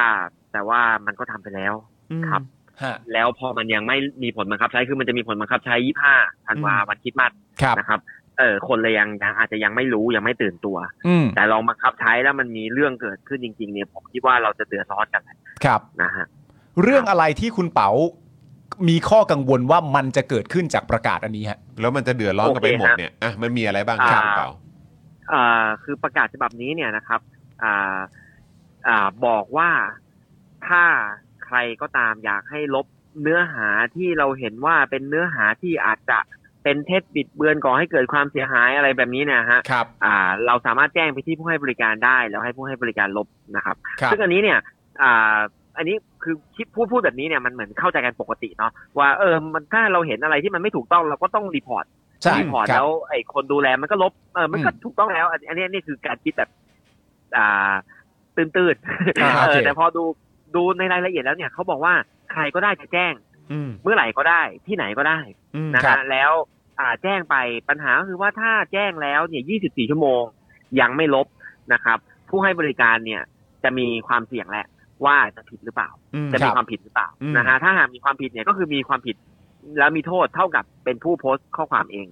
นะครับ ซึ่งบางทีเนี่ยบางเรื่องเนี่ยมันอ่อนไหวนะ อืม อ่าบางเรื่องเนี่ยอ่าเวลาเราบอกว่าอันนี้เป็นข้อมูลเท็จสมมตินะฮะ ครับ เท็จไม่เท็จเนี่ยมันต้องคิดกันเยอะ มัน ฮะ ต้องให้เวลาสมมตินะฮะว่าแจ้ง 8 โมงเลย ผู้ให้บริการเปิดออฟฟิศมา 9 โมงอ่านอีเมลเอาเข้าที่ประชุมทันทีอ่าได้อ่านเรื่องร้องเรียนโดยละเอียดแล้วเนี่ยคุณให้เวลาเขา 24 ชั่วโมงเองนั่นแปลว่าเขาต้องลบภายใน 8 โมงเช้าของอีกวันหนึ่ง อืม ฮะ อ่าบางทีมันอันอันโดยธรรมชาติก่อนคือคนเรามันไม่ได้ว่างขนาดนั้น แต่โอเค สมมติว่าว่างสมมติว่าผู้ให้บริการทุกเจ้าเนี่ยจ้างทีมกฎหมาย แบบทำงาน 24 ชั่วโมงเลยบางที 24 ชั่วโมงมันก็ไม่พอจริงๆนะที่จะศึกษาว่าเรื่องหนึ่งมันมันมันเป็นเท็จหรือไม่เท็จเอาแค่เท็จหรือไม่เท็จก่อนนะครับ ครับ อ่าแล้วถ้าเท็จเนี่ยมันสร้างความเสียหายจนมันเป็นความผิดหรือเปล่านี่เป็นอีกเรื่องหนึ่ง อืม เออดังนั้นเนี่ยอ่ามันเป็นงานใหญ่มากมันเป็นภาระใหญ่มากของผู้ให้บริการทุกเจ้า ที่กฎหมายฉบับนี้เนี่ยรีเควสให้คุณเนี่ยต้องจ้างทีมกฎหมาย 24 ชั่วโมง ที่ต้องตัดสินใจทุกอย่างภายใน 24 ชั่วโมงแล้วแล้วบอกว่าอะไรจะลบหรือไม่ลบอ่า ครับ ซึ่งถ้าผู้ให้บริการเจ้าไหนทำไม่ได้ เช่น อาจจะมีเงินไม่มากพอจะจ้างทีมกฎหมายประจำหรือไม่ได้ว่างพอที่จะตัดสินใจภายใน 24 ชั่วโมงเนี่ย อ่าธรรมชาติที่จะเกิดขึ้นก็คือผู้ให้บริการก็จะลบออกไปก่อน อืม นะฮะอ่า ก็ลบไปก่อนแล้วถ้าไม่ผิดเดี๋ยวกูค่อยเปิดเออแต่ถ้าแต่ถ้าผิดเนี่ยแล้วกูไม่ลบเดี๋ยวเดี๋ยวกูซวยนะฮะ อืม ดังนั้นเนี่ย อืม อ่าประกาศฉบับนี้เนี่ยจึงเป็นประกาศที่โปรนักร้องนะครับ นักร้องนี่ไม่ใช่ซิงเกอร์ ครับ หมายถึงนักร้องเรียน ครับ ก็คือสมมุติว่ามีอ่าสมมตินะฮะผมไม่ชอบคุณจอห์นวินยูและรายการ Daily Topic ครับ นะฮะ ซึ่งแม่งยาวมากนะฮะวันหนึ่งพูดเป็นชั่วโมงชั่วโมงนะฮะ อืม ครับ แล้วก็ขยันพูดบ่อยเหลือเกินนะฮะ ครับ ผมไม่ชอบคุณแล้ว อืม ผมลำคาญนะฮะ ผมก็ตั้งเรื่องร้องร้องเรียนเลยหนึ่งร้อยเรื่องนะครับ อ่าหนึ่งร้อยคลิปเดลี่ท็อปิก อืม มีทั้งหมดกี่คลิปฮะไม่แน่ใจ ฮะ อ่า เอ่อร้องร้องไปเลยร้อยคลิป ยื่นไปวันนี้ตอนเที่ยงคืน อืม ก็คาดหมายเลยว่าพรุ่งนี้เที่ยงคืนเนี่ยเขาต้องลบให้หมดเฟ ครั ซ บ บุ๊กต้องลบให้หมด อืม นะฮะทีนี้ Facebook รับเรื่องร้องเรียนมาตอนเที่ยงคืนเขามีเวลา 24โมงตรวจสอบ100คลิป คลิปหนึ่งเป็นชั่วโมงว่ามีตรงไหนบ้างที่มันผิดไม่ผิดเขาทำไม่ทันหรอกฮะ เป็นไปไม่ได้ถูกไหมฮะ ฮะ เอ่อที่ต่อให้เป็น Facebook รวยมากมีเงินจ้างทนายมาเนี่ยตรวจสอบร้อยคลิปให้ทันภายใน 24 ชั่วโมงเนี่ยเขาตรวจสอบไม่เสร็จหรอก ครับ เออถ้าเขาตรวจสอบไม่เสร็จเขาทำยังไงเขาก็จะลบเอาไว้ก่อนดังนั้นเนี่ยก็มีโอกาสมากที่คลิป Daily Topic ทั้งหลาย ถ้ามีคนไม่ชอบ แล้วแล้วขยันไปร้อง ยื่นเรื่องร้องเรียนพร้อมกัน 100 เรื่อง ฮะ ก็ 24 ชั่วโมงมันจะหายไปนะครับ อืม อ่า อันนี้นี่คือนี่คือ แต่ว่า ตัประกาศ แต่ว่าอั ฉบั น บใหม่ อันอันที่เขา ครับ บอกว่าเอ่อผู้ให้บริการอินเทอร์เน็ตเนี่ยคือหมายถึงเหล่าโซเชียลมีเดียแพลตฟอร์มทั้งหลายเหรอครับ หรือว่าเป็นผู้ให้บริการทางอินเทอร์เน็ต แบบพวกเครือข่ายโทรศัพท์มือถือ หรือว่าเครือข่ายแบบอินเทอร์เน็ตบ้าอะไรพวกนี้ครับ หมายถึงทั้งหมดครับ ทั้งหมดเลย ก็คือครอบคลุมทั้งหมดใช่ไหมฮะ ครับผมคำว่าผู้ให้บริการอินเทอร์เน็ตเนี่ยเอ่อครอบคลุมกว้างมากกว้างกว่านั้นมาก คือโอเคเราอาจจะนึกนึกถึงอ่าผู้ให้บริการพื้นที่อย่าง Facebook อย่าง Twitter อย่าง YouTube นะ ค ค รั รับ บอ่าซึ่งแต่มันยังรวมถึงผู้ให้บริการสัญญาณอินเทอร์เน็ต อย่าง True d t a c AS TOT 3BB และมันยังหมายถึงใครก็ตามที่มีอำนาจที่จะดูแลหรือลบ เช่นถ้าเราเปิดบล็อกกระซีนของเราเอง เช่นถ้าเราเปิดเว็บของเราเอง หรือถ้าเราเปิด Facebook Page ของเราเองเนี่ยเขาก็ร้องเรียนมาที่ Facebook Page เราก็ได้ ครับแล้วถ้าหากว่าเราไม่ไม่ลบภายใน 24 ชั่วโมงเนี่ย อ่า เราก็คือไม่ลบนี่ไม่ได้ผิดร้อยเปอร์เซ็นต์นะฮะ ไม่ลบเนี่ย อาจจะไม่ผิดก็ได้ถ้าเราเห็นว่าข้อความนั้นไม่ผิดเนี่ย ครับ เอ่อเราไม่ลบก็ได้ เออแต่ว่าถ้าไม่ลบเนี่ยเรามีโอกาสจะถูกดำเนินคดี แล้วเราต้องไปสู้เอาเองว่ามันไม่ผิดเพราะอะไร คือมันเพิ่มภาระให้ให้คนดูแลอ่าอินเทอร์เน็ต ให้คนดูแลแพลตฟอร์มทั้งหลายเนี่ยอย่างมากนะครับ ดังนั้นประกาศอันเนี้ยจึงจึงอ่าเรียกว่าเป็นประกาศที่อ่าพูดง่ายๆคืออ่าอ่าจำกัดเนื้อหาที่ไหนไม่ได้ก็เลยมาเล่นงานอ่าผู้ดูแลทั้งหลาย และเพิ่มภาระให้กับผู้ดูแลจำนวนมาก โดยเปิดช่องให้นักร้องเนี่ยมันทำงานเต็มที่แล้ว คราวเนี้ยนักร้องจะยื่นยื่นยื่นยื่นยื่นทุกอย่าง แล้วถ้าผู้ให้บริการไม่ลบเนี่ยก็ก็อันตรายว่าว่าว่าจะโดนกันทั่วหน้าครับผม แล้วแล้วแบบนี้คือเหล่าผู้ให้บริการไม่สามารถจะร้องเรียนหรือว่าคัดค้านเรื่องของประกาศอันนี้ได้เหรอครับ ว่ามันแบบไปขัด เพราะอย่างอ่ะเอ่อประกาศของของกระทรวงดีเรื่องของแบบมันมันมันมีกฎหมายอะไรที่มันใหญ่กว่าที่มันจะมาครอบคลุมตรงจุดนี้ไหมฮะ มีฮะ อ่า คือผม ผมคิดว่าประกาศฉบับนี้เนี่ย อ่า มีโอกาสที่จะไม่ชอบด้วยกฎหมายหลายแง่มุมมากนะครับ อืม เดี๋ยว ครับ จะเล่าต่อไป แต่ว่า อ่า แต่ว่า คือถ้าเกิดมีใครไปฟ้องศาลเพื่อจะขอเพิกถอนหรือขอคุ้มครองไม่ให้ประกาศฉบับนี้บังคับใช้ผมว่ามีโอกาส อืม นะครับ เพียงแต่ว่าตอนอ่าตัวผมเองเนี่ยก็เพิ่งได้อ่านมันสักประมาณสัปดาห์เศษๆมานี้นะฮะ ครับ อ่าก็ยังมาเรียนตรงไปตรงมาเลยคือไม่ว่าง ก็เลยยังยังไม่ได้คิดว่าจะฟ้องไหม อืม ก็เล ครั ย บ แค่หาคุณจรก่อนว่า อ่ะ เอยมาช่วยกันพูดเรื่องนี้หน่อย ครับ นะฮะ ผม เออทีนี้ถ้าหากว่าทุกคนอ่าคือผมคิดว่าพวกเราต่างคนต่างก็เป็นผู้ดูแลเอ่ออ่าพื้นที่บางพื้นที่อะนะฮะคือแต่ ครับ คนก็เป็นแอดแอดมิน Facebook บ้างอะไรบ้างเนี่ยนะฮะเออคือตอนนี้ทุกคนมันเป็นกันไปหมดแล้วนะฮะ คือถ้าต่างคนต่างเออถ้าทุกคนเนี่ยเห็นความสำคัญของปัญหานี้แล้วช่วยกันพูดนะครับ ให้มันเป็นประเด็นสังคมขึ้นมาให้ที่รับรู้ว่าตอนนี้มันมีประกาศฉบับเนี้ยกำลังจะเริ่มบังคับใช้ และเดี๋ยวหนึ่งผู้ดูแลอินเทอร์เน็ตจะซวยกันหมดสอง ครับ ก็คืออ่าสองก็คือ คนใช้งานอินเทอร์เน็ตธรรมดาเนี่ยหาข้อมูลอะไรไม่เจอเลยเพราะว่ามันร้องกันให้ลบแล้วมันลบกันไปหมดจนสุดสุดท้ายหาอะไรไม่เจอ อืม เออใครผลิตอะไรขึ้นมาเอาไปโพสต์ที่ไหน แพลตฟอร์มมันก็ลบลบลบไปหมดเนี่ย มันก็โพสต์อะไรก็ไม่ได้อะไรเงี้ยนะฮะก็อันอันเนี้ยมันมีผลกระทบสองด้านหลักๆ ถ้าทุกคนเข้าใจเรื่องนี้นะฮะเอ่อสังคมตื่นตัวว่าเออเรื่องนี้เป็นเรื่องใหญ่ ผมคิดว่าการไปฟ้องเพื่อเพิกถอนประกาศฉบับนี้เนี่ยก็เป็นอ่าเป็นทางเลือกที่ที่ควรทำนะฮะอ่าโดยเร็วก่อนวันที่ ครับ 25 ฮะ ครับอ่า คือ เพิ่มเติมอีกนิดนึงฮะ ครับ ครับ อ่าขออีกประเด็นหนึ่งซึ่งซึ่งมันจะทำให้เห็นชัดมากคือว่าประกาศฉบับนี้เนี่ยบอกว่าใครก็ได้ที่จะไปร้องนะฮะ อืม ก็ยื่นได้เลย ครับ แล้วต้องลบภายใน 24 ชั่วโมง ฮะ อืม แต่ถ้าเป็นเจ้าหน้าที่รัฐ อ่า ถ้าเป็นตำรวจเนี่ย อ่า ตรวจพบว่ามีความผิดแล้วยื่นเนี่ย ไม่ได้ 24 ชั่วโมงนะฮะแปลกไหมฮะ คือถ้าใครก็ตามเนี่ย ไปยื่นต้องลบ 24 ชั่วโมง ครับ ฮะ แต่ถ้าตำรวจไปยื่นว่า อันเนี้ยขอให้ลบนะ อันนี้ อืม จะต้องแบ่งประเภทเนื้อหาละ อืม ก็คือถ้าเป็นเนื้อหาที่ กระทบความมั่นคงต้องลบ 24 ชั่วโมง อืม ถ้าเป็นเรื่องลามกอนาจารลบใน 3 วัน อืม ถ้าเป็นเรื่องข้อมูลเท็จข้อมูลทำให้ประชาชนเสียหาย อันเนี้ยเจ็ดวันนะ เจ็ด ฮะ วัน เอ อ่ะ อ ครับผม ดังมันมันแค่นี้มันก็แปลกแล้วว่า อืมม คือตำรวจมันต้องน่าเชื่อถือกว่าปะ เออ ตำรวจมันต้องดูแบบมันมันคิดมาแล้วอ่ะ เออ เออ ม มันถึงยืด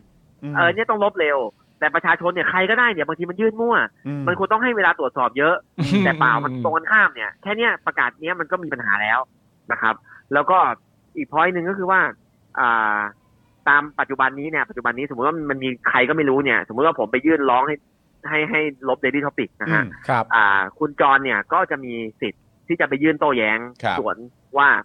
กูไม่ได้ผิดอะไรห้ามลบ ครับ อ่าเพื่อให้ผู้ให้บริการเนี่ยเขาเขาช่างใจว่าเอ้ยมันผิดไม่ผิดลบไม่ลบอะไรเงี้ย อืม แต่แต่ประกาศฉบับนี้เนี่ยกลับกลับตัดช่องทางที่เจ้าของข้อมูลเนี่ยจะไปยื่นโต้แย้งตัดออก อืม กระบวนการนี้ไม่มีแล้ว ครับ คือเจ้าของโต้เจ้าของข้อมูลเนี่ยจะโต้แย้งได้หรือไม่ได้ก็แล้ว แต่คุณรู้จักผู้ให้บริการเปะล่าคุณหาโทรเบอร์โทรเขาเจอหรือเปล่าคุณ อืม ถึงจะไปยื่น แต่ผู้ให้บริการไม่จำเป็นต้องเปิดช่องให้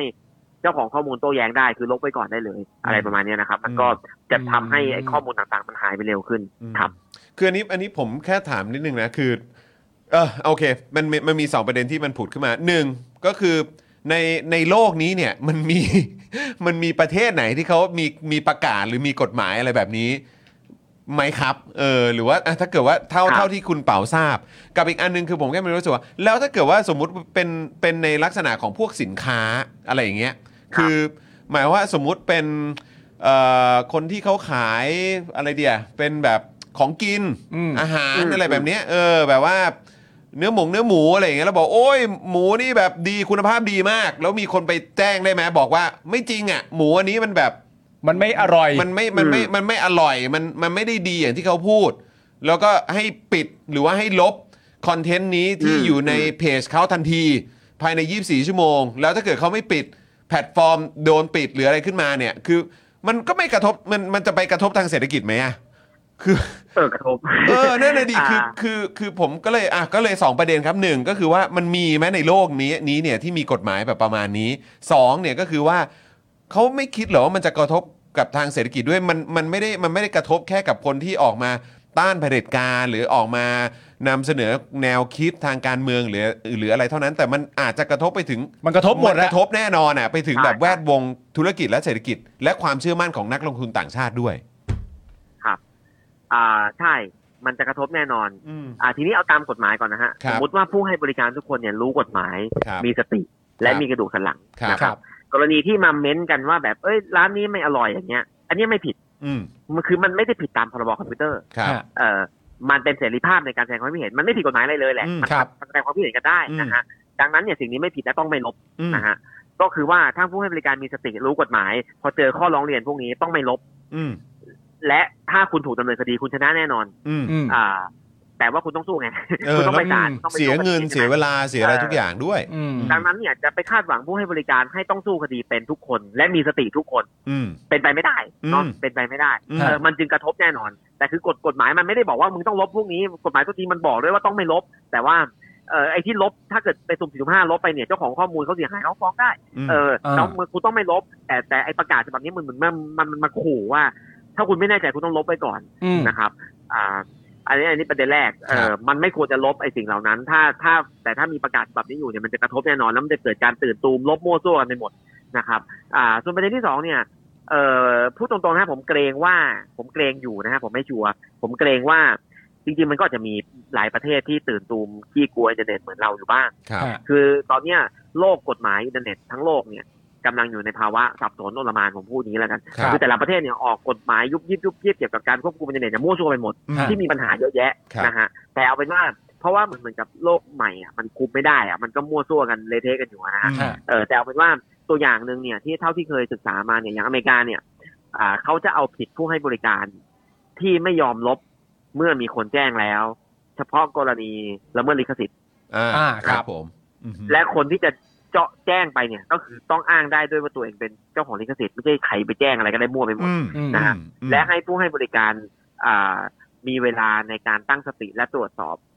ความความจริงเท็จว่าข้อร้องเรียนนี้มันจริงไหมเนี่ยประมาณสิบถึงสิบสี่วัน อืม นะครับ คือไม่ได้ให้ยี่สี่ชั่วโมงต้องลบ และไม่ใช่ให้ใครก็ได้แจ้งเรื่องอะไรก็ได้ ครับ ครับ มันไม่เละเทะขนาดนี้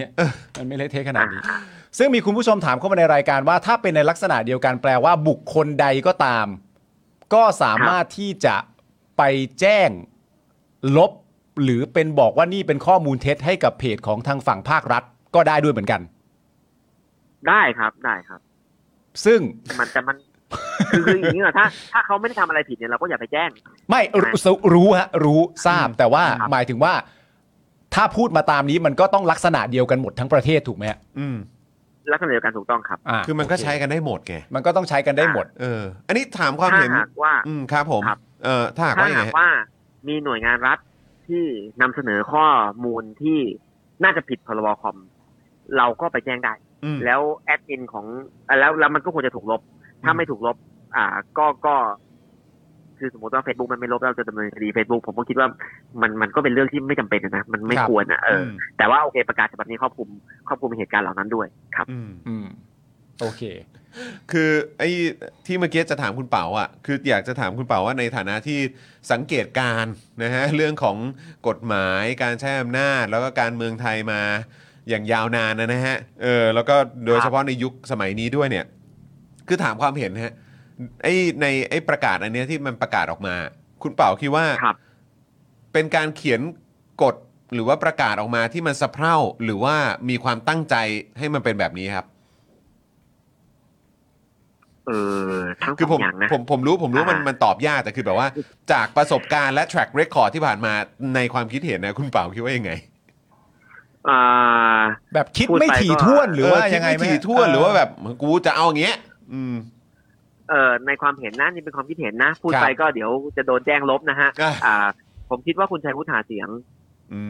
ม อ่ากำลังจะหมดอายุแล้ว อ่า อ่า ไม่นานแล้วนะฮะคุณชัยวุฒิก็ทิ้งทวน อารมณ์ว่าต้องขยับหน่อย เออ เอ่ออ ม ให้มันคือคุณคุณชัยวุฒิเนี่ยเข้ามาด้วยความ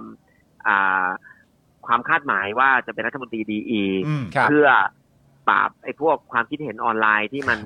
ไปกระแทกกระทันรัฐบาลนี้นะครับเออ ฮะ แต่มันทำไม่ได้ไง อืม ครับ คือก็อยู่มานานนะฮะอ่าแล้วก็เอาพูดตรงๆ ในคือคุณวัชชัยวุฒิเนี่ย ออกมาประกาศตัวในทำนองเข้มงวดว่าจะต้องจัดการความคิดเห็นพวกนี้เนี่ย ครับ หลายครั้ง ครับ นะครับ แต่สุดท้ายมันก็จัดการไม่ได้เท่าๆกับรัฐมนตรีคนอื่นนั่นแหละ อืม คือโดยธรรมชาติมันบางทีมันก็จะไปจับกลุ่มคนเป็นพันเป็นหมื่นดำเนินคดีหมดมันก็ไม่ได้แต่มันก็โอเคมันก็มีคดีไม่น้อยเลยแหละ อืม นะครับ อืม อ่าเช่นคดีที่คุณจอร์นวินยูโดนเป็นจำเลยอยู่เป็นต้น ครับ นะฮะ อืม อ่าอะไรแบบเนี้ยเออแต่ว่าทีนี้เขาก็ใกล้หมดวาระแล้วเขาก็จะทำอะไรให้มันเป็นรูปธรรมนิดนึงเออถ้าจะออกแบบพรบเงี้ยมันก็ไม่ทัน อืม เออเขาก็เลยดูว่าโอเคอำนาจที่เขามีก็คือระดับประกาศ อืม กระทรวงเอ่อที่เขาเซ็นเองได้เขาก็เซ็นแล้วก็ออกมา อืม อะไรประมาณเนี้ย อืม ครับ แล้วคือประชาชนทำอะไรได้มากกว่าการเอ่อ รอให้มันเกิดขึ้นไหม แช ฮะ ร์ข่าวการส่งเสียงกันในโซเชียลมีเดียคือเราสามารถอะไรอย่างอื่นได้มากกว่านี้ไหมฮะ ไปกันที่ change.org หรือว่าต้องไปกันที่ไหนยังไงไหมฮะเออคุณคุณคุณเป่ามีมีคำแนะนำเพิ่มเติมไหมเออสำหรับ เออตอนนี้ตอนนี้ยังไม่ได้ ประชาชนทำแต่ว่าแต่ว่าอยากให้ช่วยกันเออใส่ใจเรื่องนี้เนาะ ครับ อ่าแล้วก็การการแชร์นี่ไม่ใช่แค่นะฮะนี่มีความหมายมากนะฮะเอ่ออ่าอ่าอ่าเล่าให้ฟังตัวอย่างเรื่องหนึ่งนะฮะเมื่อประมาณเดือนกรกฎาปีหกสี่นะครับอ่าตอนนั้นเนี่ยมีประกาศฉบับหนึ่งที่จะควบคุมอินเทอร์เน็ต อืม เป็นเป็นข้อกำหนดพรกฉุกเฉิน ครับ เรื่องเอ่อถ้าใครเผยแพร่ข้อความที่ก่อให้เกิดความหวาดกลัวจะตัดไอพีเอส อืม ครับ เรื่องนั้นเนี่ย เออผมเจอผมก็ตอนผมอ่านเจอผมความรู้สึกเดียวกับประกาศฉบับนี้เลย ครับ ผมว่าอะไรวะ ผมก็ เออ เขียนสรุปนะฮะ แล้วก็โพสเฟซบุ๊กไอรอ อืม ไปด้วยความ ก็คิดว่ามันก็เป็นเรื่องที่เราคอนเซิร์นอะ อืม ครับ เออแต่ไม่ได้คิดว่าคนจะคอนเซิร์นมาก แต่ตอนนั้นคน อืม คอนเซิร์นมากไม่รู้เรื่องไม่รู้เพราะเหตุอะไร ครั นะ บ ฮะก็ตอนตอนนั้นเป็นเป็นนี่เป็นโพสต์สถิติของของไอรอคือได้เก้าหมื่นแชร์ ครับ อืม ผม มีคนแชร์ไปเก้าหมื่นครั้งคนนั้น อืม เออแล้วอีกอาทิตย์หนึ่งเราก็เลยไปฟ้องศาลตอนนั้นคนก็ตื่นเต้นมากเราก็เลยไปฟ้องศาลชนะด้วย อ๋อ นะฮะ อืม เอ่อศาลคุ้มครองให้ว่าข้อกำหนดฉบับนั้นไม่ถูกต้องใช้ไม่ได้ อืม นะฮะ อืม อ่าสั่งสามวันสั่งเลยนะครับอ่าเอ่อแต่เรื่องนั้นน่ะกระแสสังคมมันสูงมาก ครับ แล้วเรา ครับ ยื่นฟ้องในเวลามันมันเกิดผลนะครับ อ่าเรื่องเนี้ยเนี่ย ผมเข้าใจว่า คือผมก็ทำเหมือนกันนะฮะ คือพออ่านเจอก็ก็เขียน แล้วก็โพสเฟซบุ๊กไอรอ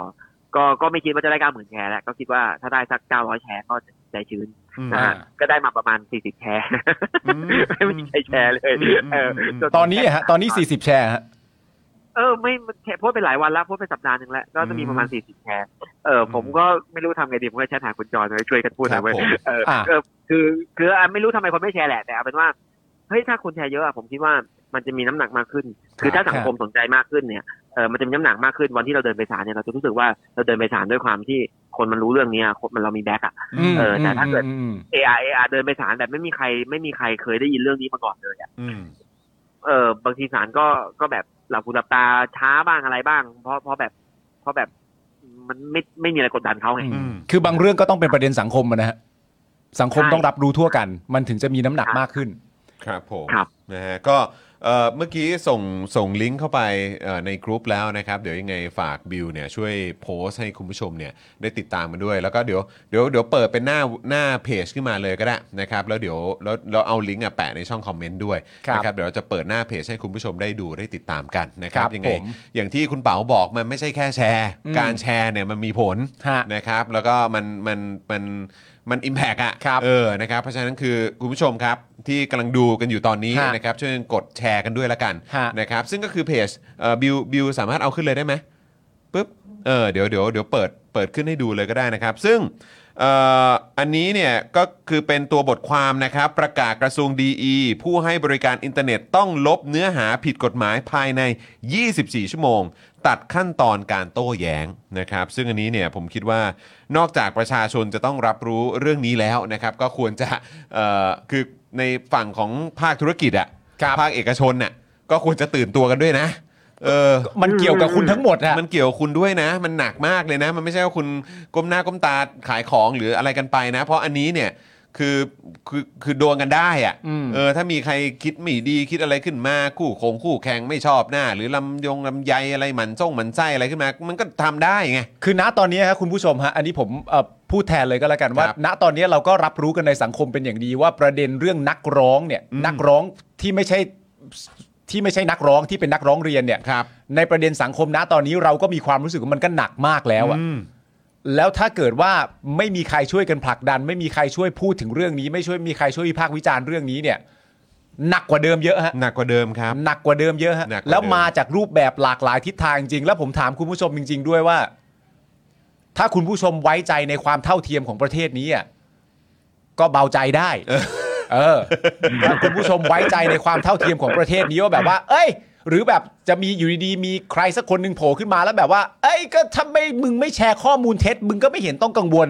ถ้าสบายใจกับประโยคนี้ก็เบาใจได้ฮะแต่ถ้าไม่คิดว่าประเทศไทยเรามันเดินทางนั้นเนี่ยก็ต้องแชร์เยอะๆฮะ ครับ ช่วยกัน ต้ ส่ อง งแชร์ เสียงหน่อย เยอะๆ ครับ ส่งเสียงกันหน่อยนะครับ เออ ผม นะคโอ้ค รั รับ บผมสุดยอดเลยครับ นะฮะก็นี่เราแปะลิงก์ไว้ในช่องคอมเมนต์เรียบร้อยนะครับ ยังไงคุณผู้ชมสามารถ Copy นะครับ แล้วก็กดคันเข้าไปแล้วก็แชร์กันทั้งใครเล่น Twitter ก็ช่วยกันแชร์เอ่อช่วยกันทวีตกันด้วย ใครเล่น Facebook นะครับ ก็ช่วยกันเอ่อเอาไปโพสต์เอาไป ครับ แชร์กันใน Facebook ด้วยละกัน ฮะ นะครับ งั้น เพราะว่า ขอ เรื่องนี้ ขอ กระทบกับทุกคนครับ ครับขอคุณเป๋าเอ่อชัดๆอีกทีหนึ่งเพราะว่าเอ่อคุณผู้ชมรายการเราก็เป็นสายแชร์สายรีทวีตกันอยู่แล้ว ครับ สำหรับคุณเป๋า ครั ย้ำ บ ชัดๆอีกทีหนึ่งประกาศฉบับนี้เนี่ยสำหรับเป๋าในความรู้สึกมันมีอะไรที่คุณเป๋ามีความรู้สึกว่าเฮ้ยนี่มันเกินขอบเขตไปละอันนี้มันไม่ปกติและมันมีประเด็นไหนบ้างครับ อืม โอ้เกินเยอะเลยฮะ อ่าการให้เวลาผู้ให้บริการน้อยเกินไป อ่า นะฮะ โอเค 24ชั่วโมงผมว่าน้อยเกินไปแน่นอนนะครับ การเปิดช่องให้อ่าใครก็ได้เป็นคนยื่น คือใครก็ได้มันควรจะมีสิทธิ์ยื่นอยู่แล้ว อืม แต่ว่ามันควรจะมันควรจะมีความเกี่ยวข้องความเสียหายอะไรบางอย่างบ้าง ครับ อ่าไม่ใช่ไม่ใช่มึงเปิดดูของใครแล้วมันก็ยื่นเท่าไหร่ก็ได้เนี่ย อืม เออมันควรจะมีจำกัดบ้างนะ ครั ฮะ บ แล้วก็อ่าสุดท้ายเนี่ยดุลพินิษต้องให้เกียรติต้องให้โอกาสผู้ให้บริการที่จะมีดุลพินิษพิจารณาด้วยว่า ครับ จะลบหรือไม่ลบอะไรนะฮะ อืม เออถ้าหากว่าเป็นแบบนี้เนี่ยคือเปิดช่องยื่นลบยื่นลบยื่นลบเนี่ยสุดท้ายมันกระทบทุกคนนะครับโอเค กระทบผู้ให้กระทบผู้ให้บริการก่อน ครับ อ่างานหนักขึ้นเสี่ยงถูกดำเนินคดีเอ่อและสุดท้ายมันก็จะกระทบเรา สุดท้ายมันก็จะกระทบทุกคนก็คือ เราพูดอะไรเราก็โดนลบเอ่อเราจะหาข้อมูลอะไรแล้วก็เอ้ยหาไม่เจอแล้ววันก่อนยังอยู่เลยวันนี้มันหายไปไหนวะ อืม อะไรแบบนี้นะครับ อืม ก็ก็จะลำบากกันไปหมด ครับ ผม วุ่นวายแน่นอน วุ่นวาย ะครับวุ่นวายแน่นอนนะครับอ่ะยังไงฝากคุณผู้ชมนะครับมาร่วมแรงร่วมใจกันแชร์เรื่องนี้ทำให้เรื่องนี้เนี่ยมันเป็นที่พูดถึงกันในวงกว้างนะครับ ครับ เรื่องนี้สำคัญมากๆ เราเคยทำได้มาแล้ว ฮะ นะครับแล้วก็ขอบคุณทางไอรอด้วยนะครับ เพราะว่าตอนนั้นเนี่ยก็เอ่อทางคุณเป๋าเองใช่ไหมที่บอกว่ามีตั้งตั้งเก้าหมื่นแชร์ใช่ไหม ใช่ เออ นะครับ ค อัน รั นั้ บ นอันนั้นมัน Impact นะครับ เพราะฉะนั้น ใช่ มาช่วยกันหน่อยนะครับ อืม ยังไง อันนี้ขอสัก ฝา แปด ด้ ห วย มื่นแล้วกัน เออ ยังไงก็ได้ น้อย ช่วยกัน น้อย เยอะ น้อยกว่าเดิมมาหมื่นก็ยังโอเค ๆ ใช่ ก็ ไหม ยังโอเคนะครับ แต่ ใช่ แต่อยากให้เยอะ แชร์จริง ๆอืม ถ้าแปดหมื่นแชร์จริง ผมจะโทรหาคุณจรอีกครั้งหนึ่งใน ครับ ฐา ผมนะที่เราทั้งสองคนเนี่ยก็เป็นอ่าผู้ดูแลเว็บไซต์และเพจ Facebook อยู่บ้าง อืม ค ครับ รับผม เราก็คงต้องแปลงร่างเป็นโจทย์กันอีกทีห ครับ นึง ผม สงสัย อะไรอย่าง ส เงี้ ง ย สัย นะ สงสัยจะได้อีกรอบแล้วฮะ คุณเปา เออ แต่ถ้าแบบถ้าแบบเอ้ย อืม แปดสิบแชร์ก็ยังไม่ไป อ่า ใจเย็นๆ ครับผม ปูพื้นฐานก่อนปูพื้นฐาน ปู ก่อ พื้น ครับ ปูพื้นก่อน นะ เออ นะ ยังไงฝาก ฝากคุณผู้ชมกันด้วยนะครับ นะ ยังไงเรามาช่วยกันนะครับผม แล้วก็วันนี้ขอบคุณคุณเปามากเลยนะครับ มาอธิบายให้เห็นภาพชัดเจนมากยิ่งขึ้น เนี่ย เรื่องอย่างเงี้ยต้องให้คุณเปาอธิบาย เห็นไหมคุณเป๋า เออ เคลียร์แล้วตอนเนี้ย เออ นะครับ แต่ผมคิดว่า เดี๋ยว เดี๋ยวเรื่องนี้เราควรจะเอาหยิบยกไปพูดกันในอย่างเจาะข่าวตื้นอะไรพวกนี้อีกนะ ใช่ เออ นะครับ ผมว่ามันเรื่องแบบนี้ต้อง ต้องตื่นตัวกันทุกคน มันไม่ใช่แค่ฝั่งแบบสายการเมืองหรอก เออ คือทุกด้านนั่นแหละ โดนกันหมดแน่ และประเด็นที่สำคัญอีกอย่างหนึ่งก็คือว่าเออไม่มันมันใกล้ตัวสื่อที่เราเรียกกันว่าเป็นสื่อหลักมากกว่าที่คิดนะฮะ เออ ก็อยากให้นำเสนอกันด้วย ถูก นะค ครั รับบ ผมเพราะว่าเวลาโดนประเด็นนี้นี่มันโดนกันหมดนะฮะไม่ว่าคุณจะเชียร์ใครรักฝ่ายไหนหรืออะไรต่างกันานาก็ตามมันไม่ได้จำเป็นต้องเป็นเดลี่ท็อปิกหรือว่าสื่ออื่นๆที่เหมือนเป็นออนไลน์อย่างชัดเจนนะฮะ อืม มันมันใกล้ตัวกว่าที่คิดนะฮะก็ช่วยกันด้วยแล้วกันนะครับ พวกนายช่วยกันหน่อย พวกนาย ะคบ ช่วยเราด้วย นะครับผมนะฮะอ่ะวันนี้ขอบคุณคุณเปามากเลยนะครับ ครับผมขอบพระคุณครั นะแล้ว บ ขอบพ ถ้า ระ มีโอกาส คุณครับ เดี๋ยวเรามาเมาส์กันอีกนะครับ ขอบคุณนะครับคุณเปาสวัสดีครับ สวัสดีครับ สวัสดีครับ สวัสดีครับนะฮะอ่ะโอเคนะครับ เห็นไหม ขอลิงก์กันใหญ่ รู้สึกชัดเจนนะครับที่ได้คุณเปามาอธิบายให้นะครับ เพราะว่าคุณเปาก็ส่งลิงก์มาหลังใหม่เหมือนกันว่าเฮ้ยคุณจอนเอ่อช่วยกันดันเรื่องนี้ให้เป็นที่พูดถึงหน่อยก็เลยบอกว่างั้นคุณเปาต้องมาคุยกันในรายการแล้วแหละ อ่า นะครับนะฮะอ่ะยังไง เดี๋ยวเอ่อถ้าเกิดว่าใครตกหล่นลิงก์อะไรยังไงไปเดี๋ยวฝากทีมงานของเราช่วยแปะลิงก์ให้อีกทีอ่ะที่ขึ้นอยู่หน้าจอตอนนี้เลยนะครับนะฮะ i l a w o r t h นะครับ slash node slash 6322 อันนี้จะพิมพ์อย่างนี้ก็ได้หรือว่าก๊อปไปเลยก็ได้ยิ่งดีนะค ค รั รับ บ แล้วก็ช่วยกันแชร์กันหน่อยนะครับนะฮะฮู้ สำคัญนะฮะ มันจะเอาให้ได้เนอะ มันจะเอาให้ได้แหละ จำได้เนอะประเด็นนี้จริงๆเราเคยแบบในสป็อกดักในเจอข่าวตื้นก็เคยคุยเรื่องอะไรประมาณนี้กันมา เมื่อนานมาแล้ว ใช่ใช่ เพราะมันเคย ได้ มีอะไรประมาณเนี้ยมาเหมือนกัน ใช่ ที่ว่าจะต้องแบบแม้กระทั่งเจ้าของชานอลอ่ะ อืม เจ้าของชานอลเนอะตอนนั้นที่เรากังวลกันอะว่าแบบเฮ้ยแบบที่บอกว่าถ้าเกิดไม่ไม่ดูข้อความในช่องคอมเมนต์ของตัว อืม เองอะแล้วคุณไม่ลบอะ อ่า คือคุณแล้วมีคนร้องเรียนขึ้นมา อืม คุณเนี่ยจะต้องคือต้องขึ้นศาลหรือแบบ อ่ามี มีคดีอะ อ่า ซึ่งเราก็แบบไอ้เฮียมึงจะบ้าเหรอ คอมเมนต์ทีนึงอ่ะ อืม หรือว่าในไลฟ์ครั้งหนึ่งเนี่ยมันมีคนเม้นต์กันเข้ามาเป็นพันเป็นหมื่น อ่า มันไม่มีทาง อืม มันมันไร้สาระ เป็น แล้ว ไป ก็คืไม่อ ได้ ในคือก็เลยอยากจะแบบเมื่อเมื่อกี้เลยต้องถามคุณเป๋าไงคุณเป๋าคือเขาสะเพร่าคือเขาเล่นเน็ตไม่เป็นหรือเขายังไงวะ คือซึ่งอันนี้มันคือกระโซดีอีนะเว้ย เขาต้องเป็นอ่ะ ก็ใช่ไง เขาต้องเขา นี่ นี่ พยายามแบบมองโลกในแง่แบบแบบเขาเรียกว่าอะไรไร้เดียงสาที่สุดแล้วนะ นี่ เรากำลังมาอยู่ในจุดที่แบบนี่มองโลกในแง่ดีนะ นี่คือตีความว่าสับเพร่านะ เอ อ นี่ นี่นี่คือกูไร้เดียงสาที่สุดแล้วนะ จริง นี่สับเพร่า ๆ แต่แต่ในใจลึกๆมันแบบไม่กูว่าไม่ใช่อ่ะแต่คือแบบ จริงเหรอวะ คือมึง อ่า จะกล้าออกประกาศอะไรที่มันแบบมันมันมันมันบ้าบออ่ะ ไมาแล้วคุณคิดดูดิว่าประเทศเราเนี่ยมันอยู่ในจุดที่ความพยายามของฝ่ายค้านอ่ะ ครับ ที่จะที่จะง้างประเทศอ่ะ อืม ที่จะเปิดประเทศอะ ครับ เปิดให้มันเข้าสู่ภาวะที่ดีขึ้นประชาชนได้มากขึ้นคือทำให้มันกว้างขึ้นอ่ะกว้างหมายถึงว่ามันจะส่งโดยตรงและแรงขึ้นไปหาประชาชนคนอื่น ๆ ที่เขายังไม่รับโอกาสตอนนี้ อืม ซึ่งไม่ค่อยผ่าน ครับ ไม่ค่อยก็ไม่ได้ นะ ไม่ผ่านนั่นแหละ ไม่ผ่านดีกว่า แต่ว่าในขณะเดียวกันเอ่อความพยายามจะให้อะไรมันอยู่เงียบๆเนี่ย เออ ก็ชัดมากเหมือนกั ครับผม นะฮะ ก็เป็นประเทศอย่างนี้จริง แบบจะให้กูคิดยังไงล่ะ ใช่ไหม ๆ แต่ก็อย่างที่ย้ำคุณผู้ชมฮะถ้าคุณผู้ชมมีความรู้สึกว่าเอ้ยเท่าเทียมเวลาจะโดนมันโดนเท่ากันหมดก็ ฮะ ก็จะเบาใจเลยฮะ ครับผม ก็จะเบาใจเลยฮะ ครับนะฮะอ่ะคราวนี้มาอีกเรื่องดีกว่านะครับ อันนี้ เมื่อวันก่อนก็มีโอกาสได้คุยกับคุณจอมขวัญไป ครับ นะครับ แล้วก็ได้เอ่อเล่าให้คุณผู้ชมฟัง อ่า เกี่ยวกับความเห็นของเหล่าแบบเอ่อตัวแทนพรรคการเมืองต่างๆ ครับ อะไรแบบนี้นะครับเอ่อกลุ่มก้อน อ่า ฝ่ายการเมืองนะฝ่ายธุรกิจ อ่า อะไรอย่างเงี้ยเขาออกมาแสดงความเห็นเรื่องของค่าค่าแรง 600 ค่าแรงขั้นต่ำ ใช่ไหมฮะค่าแรงขั้นต่ำ600 ค ที่ รับ ทางเพื่อไทยเนี่ยนะครับโอ้โหได้พื้นที่สื่ออย่างที่เอ่อพี่ขวัญเนี่ยคุยกับเราเมื่อวานจริงๆนะโอ้โหแบบว่า เมื่อวานพี่ เต็มๆ พี่ขวัญ อะ บอกว่า 72 ชั่วโมง ครับ ผมว่าประเด็นนี้ไปอีกประมาณเป็นร้อยชั่วโมงอะ คืออีกยาวอ่ะ ไม่จบ ผมว่าอีกยาว แล้วผมก็ไม่คิดด้วยนะว่า ณตอนนี้เนี่ยเอ่ อ หรือว่า อะไรฮะ หรือว่าเขาเห็นว่ามีประเด็นเรื่อง 600 กับ 25,000 ขึ้นมา เออเออเออ ชัยวุฒิเลยออกประกาศว่า โอ้ไม่อันนี้ แต่ อันนี้ออัั น น นี้ นี้ ออกไปอันนี้อันนี้อันนี้ออกมาเป็นอาทิตย์นานแล้วนานแล้ว อาทิตย์ละ นา ใช่ นแล้ว ใช่ใช่ใช่ใช่ นั่นแหละ แต่ว่าผมมีความรู้สึกว่าเอ่อมองมองในแง่ของอย่างที่พี่จอมขวัญมองว่ามามองในแง่ของความเก่าอะ เออ ณตอนนี้มันกลายเป็นสภาพที่ในฐานะผู้ที่ติดตามข่าวสารบ้านเมือง หรือแบบนโยบายอะไรต่างๆอะนะเพราะมันก็เข้าใกล้เลือกตั้งแล้วเหลืออีกไม่กี่เดือนเนี่ยเราก็แบบคิดแทนนะ ว่าถ้าเป็นพักการเมืองอื่นๆน่ะ อืม ณตอนนี้ทำอะไรได้บ้าง เออ ใช่ ที่จะมาแข่งขันกันในเชิง เอาเสียงเข้าพักอะ อืมอืม ทำให้ประชาชนมากากบาทเลือกเราอะและณตอนนี้ถ้าคุณมันมันมันมีมันดันบังเอิญมีส่วนช่วยอะ เออ ความพยายามของแบบพักฝ่ายรัฐบาลอะที่พยายามที่จะมาบอกให้ประเด็นเรื่องค่าแรงขั้นต่ำ600 จบปริญญาได้ 25,000ความพยายามที่เจ้าเข้ามาถกเถียงว่าเป็นไปไม่ได้หรอก เวอร์ เวอร์ ความหายนะทางเศรษฐกิจมันจะเกิดขึ้น เออ เหล่านี้ทั้งหมดอะ เออ ก็เพิ่มหน้าสื่อให้เขา ใช่ เพราะว่าการที่คุณน่ะออกมาพูดว่ามันไม่ประสบความสำเร็จหรอก เออ มันก็จะมีช่องข่าวที่พึงพอใจ เออเออ กับการที่มีคนออกมาพูดว่าไม่ประสบความสำเร็จสร้างความชิบหายแน่ๆ มันก็มีความจำเป็นที่ปล่อยประเด็นอันเนี้ยทิ้งไม่ได้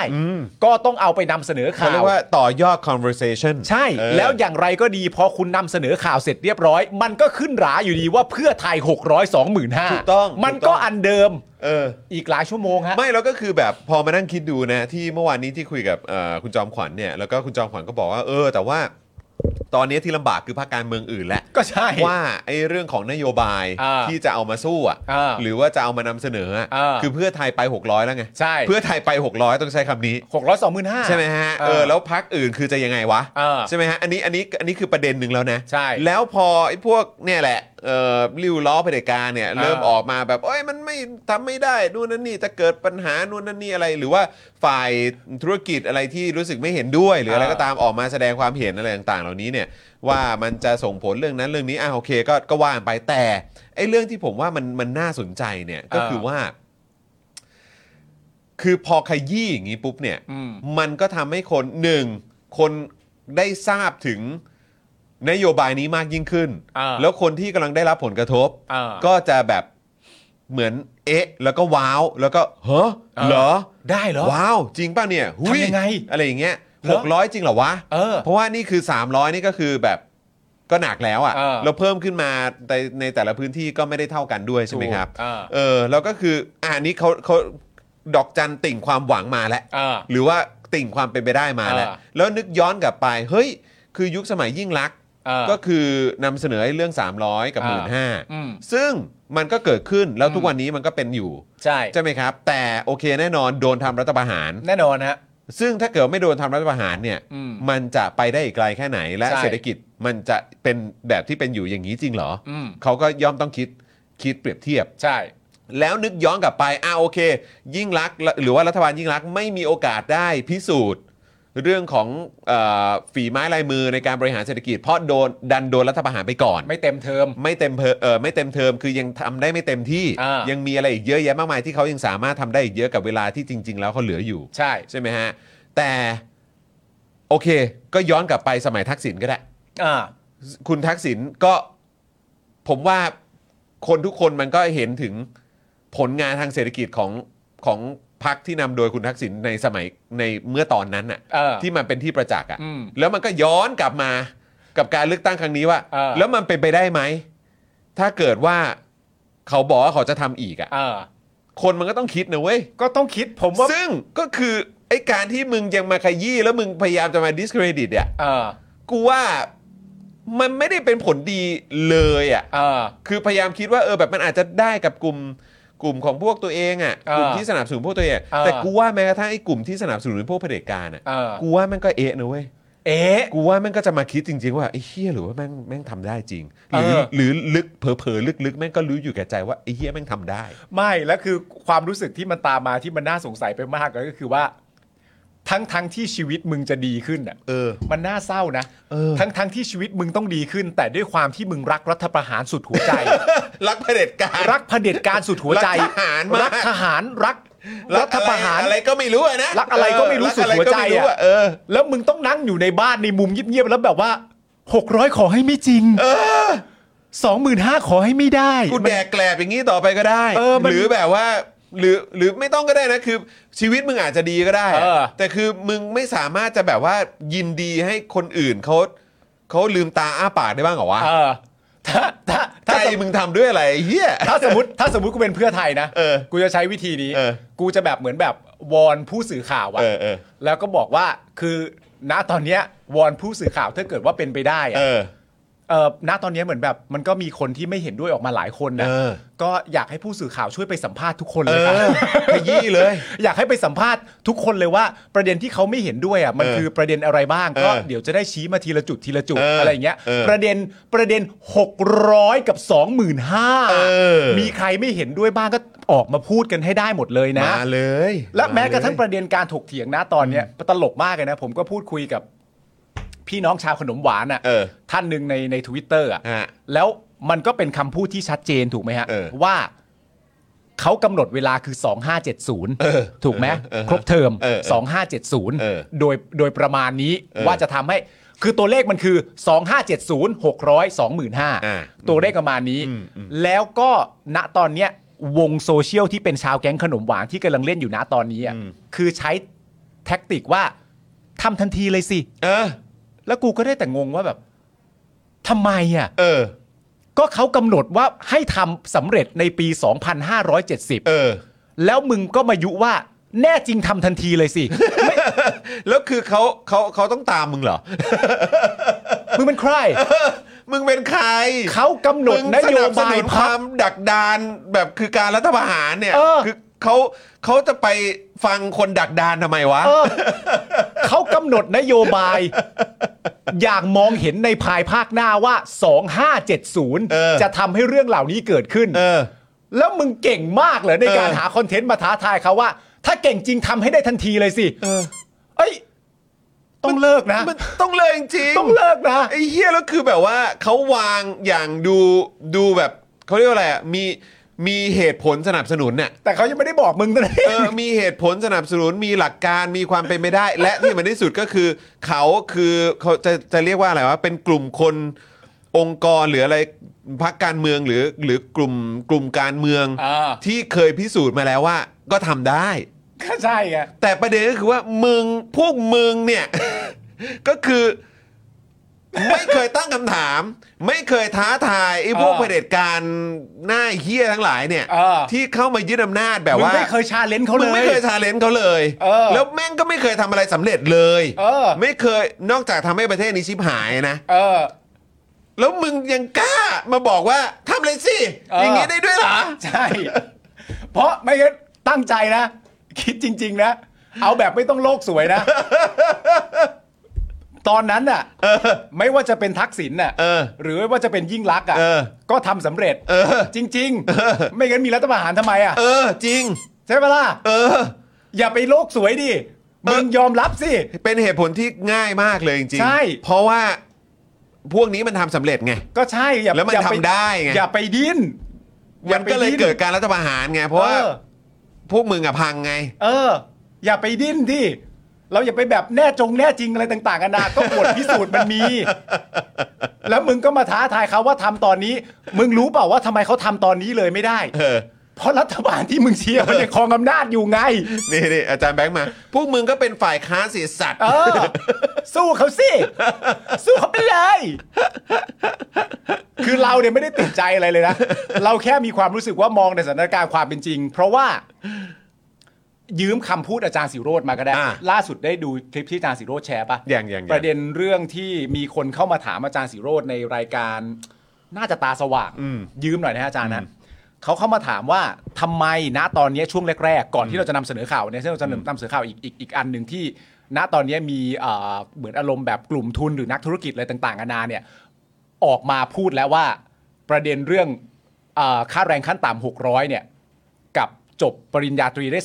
25,000เนี่ยเขาเห็นด้วย อืม ณตอนนี้ออกมาหลายคนแล้ว อืม แต่ตอนแรกที่เรารายงานไปเนี่ย มันก็เหมือนมีอารมณ์แบบกองทุนหรือนักเศรษฐศาสตร์อะไรต่างๆนานามากมายที่แบบไม่ได้เวอร์หวือหวาเป็นไปไม่ได้ เจ๊งทั้งระบบ เออ เศรษฐกิจพัง เออเออ มันก็มีคนเข้าไปถามอาจารย์สิโรธ อืม ในรายการของอาจารย์ว่า อาจารย์ครับทำไมนักเศรษฐศาสตร์ในประเทศไทย ถึงคิดว่าเรื่องเหล่านี้มันจะเกิดขึ้นไม่ได้ครับ อืม อาจารย์สิโรธก็อธิบายว่า เพราะว่าคนที่เรียนเศรษฐศาสตร์ในประเทศไทยเนี่ยโดยมากแล้วเนี่ยนะฮะโดยมากไม่ใช่ทั้งหมดนะ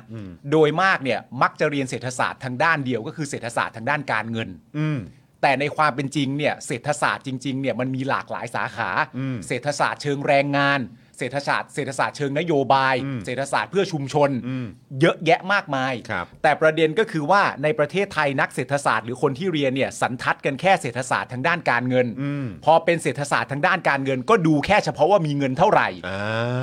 า ไม่เวิร์ก อืม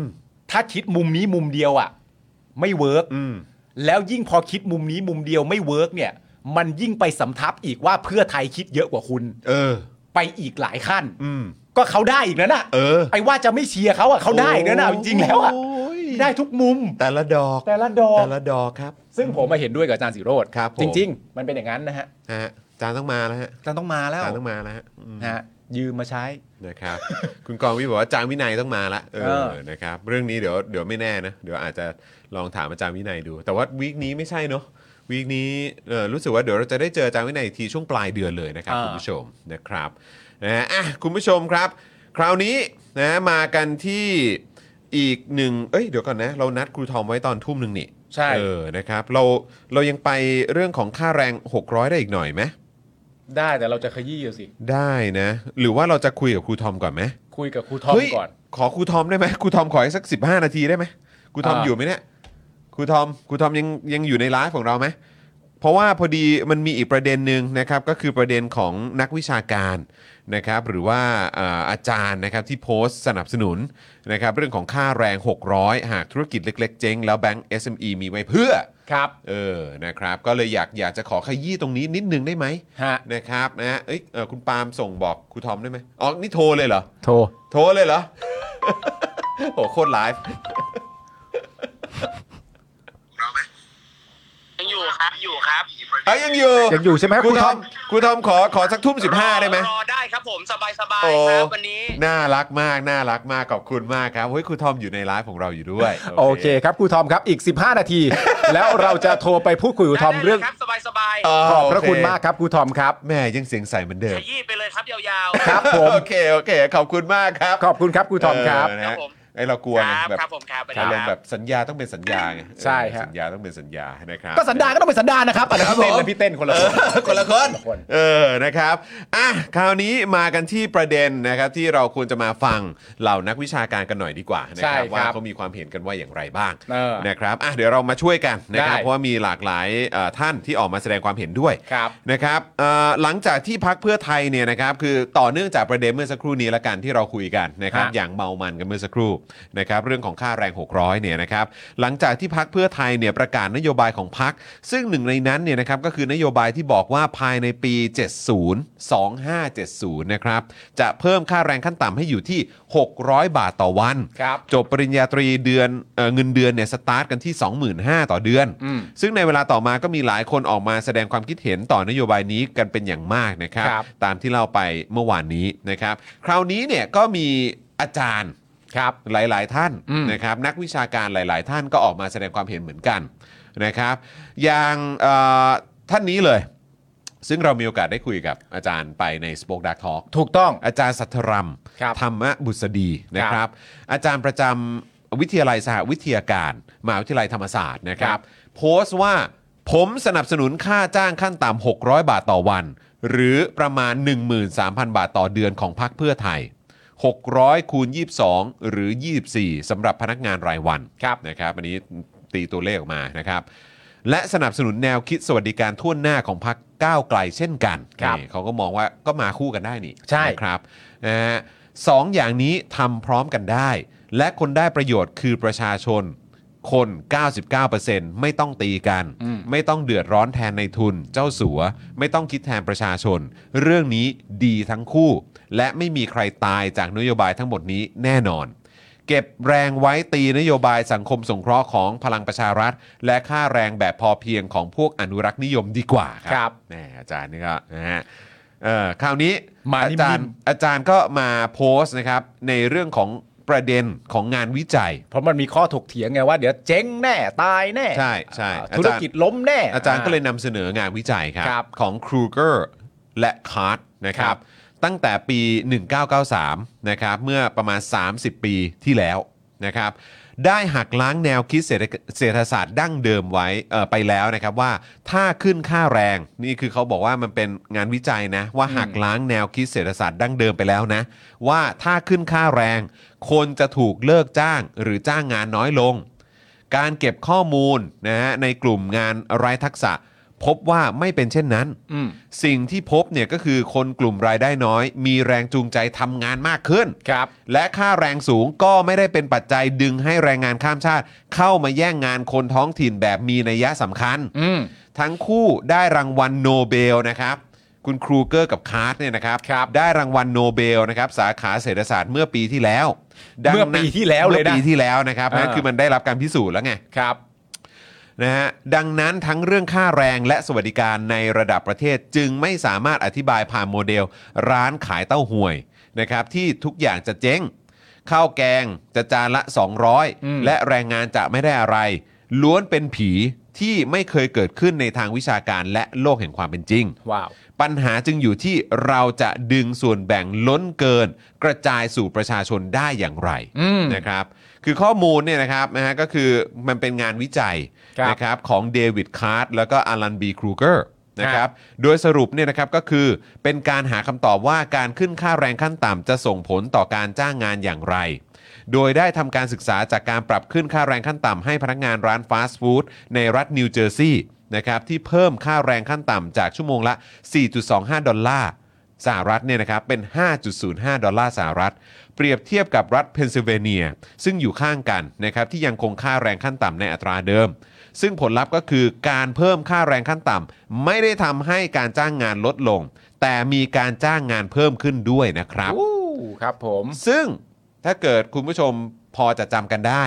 จริง ๆ แล้วใน Daily Topics Exclusive กับอาจารย์วินัยวงศ์สุรวัตร อืม ก็เคยพูดถึงเรื่องนี้ด้วยเหมือนกัน ครับ นะครับแล้วก็พูดถึงเนี่ยแหละ การคว้ารางวัลโนเบลของ อืม ทั้งทั้งคู่ด้วย David นะบ Card ใช่นะ กั ครับ อลันครูเกอร์ เพราะฉะนั้นคือมมันเป็นงานวิจัยอ่ะที่เขาทำกันมาเมื่อนานมาแล้ว ใช่ แต่ก็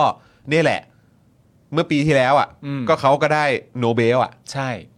เขาก็เป็นบุคคลที่ได้รางวัลโนเบลอะครับ ครับผม ก็ไม่รู้ไม่รู้คุณเชื่อใจรางวัลนี้หรือเปล่า หรือคุณเชื่อใจรางวัลที่แบบคอฝอได้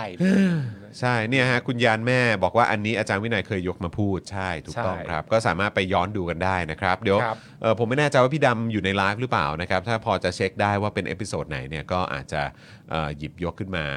เอ่อให้คุณผู้ชมได้ไปดูย้อนหลังกันได้ด้วยเหมือนกัน ครับ นะครับ อันนี้ก็คือจากฝั่งของอาจารย์สัทธรรม ครับ นะครับนะฮะแต่ว่ามีท่านอื่นด้วยนี่ ท่านอื่นก็มีนะครับ คนต่อมาที่แสดงความคิดเห็นก็คืออาจารย์สิริพันธ์นกสวนสวัสดีนะครับ ครับ คณะรัฐศาสตร์จุฬาลงกรณ์มหาวิทยาลัยนะครับ ที่เดียวกับครูทอม ครับผม ได้โพสต์ว่า คนที่ได้ประโยชน์จากการขึ้นค่าแรงขั้นต่ำคือคนหาเช้ากินค่ำส่วนการลดภาษีกระตุ้นท่องเที่ยวและการใช้จ่ายเอาใจกลุ่มทุนและคนมีเงิน การขึ้นค่าแรงไม่ได้เอางบของรัฐ จึงไม่ต้องมาถามว่าเอาเงินมาจากไหน อืม ชัดนะประยุทธ์ ครับ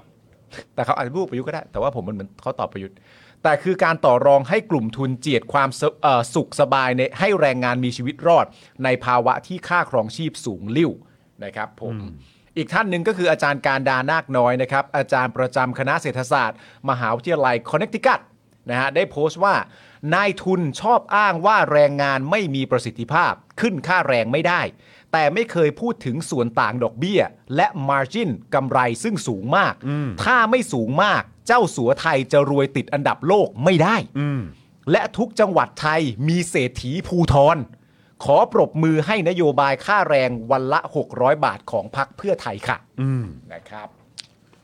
ยังมีเพิ่มเติมนะครับที่อาจารย์การดาระบุไว้นะครับว่า วาทกรรมหนึ่งที่คัดค้านการขึ้นค่าแรงเนี่ยก็คือชัดๆ เลยที่มีอยู่ณตอนนี้ก็คือว่า SME จะปรับตัวไม่ได้ได้ยินเยอะมากนะครับ เขาก็ถามต่อว่า เออแล้วจะมีธนาคาร SME ไว้ทำไมล่ะ มีธนาคารรัฐแห่งอื่นไว้ทำไม มีธนาคารรัฐไว้แจกตำแหน่ง และผลตอบแทนกับพักพวกแค่นั้นเหรอ จัดนโยบายช่วย SME สิ สมาพันธ์ SME มีไว้จัดงานสัมมนาเสพงบประมาณแค่นั้นเหรอ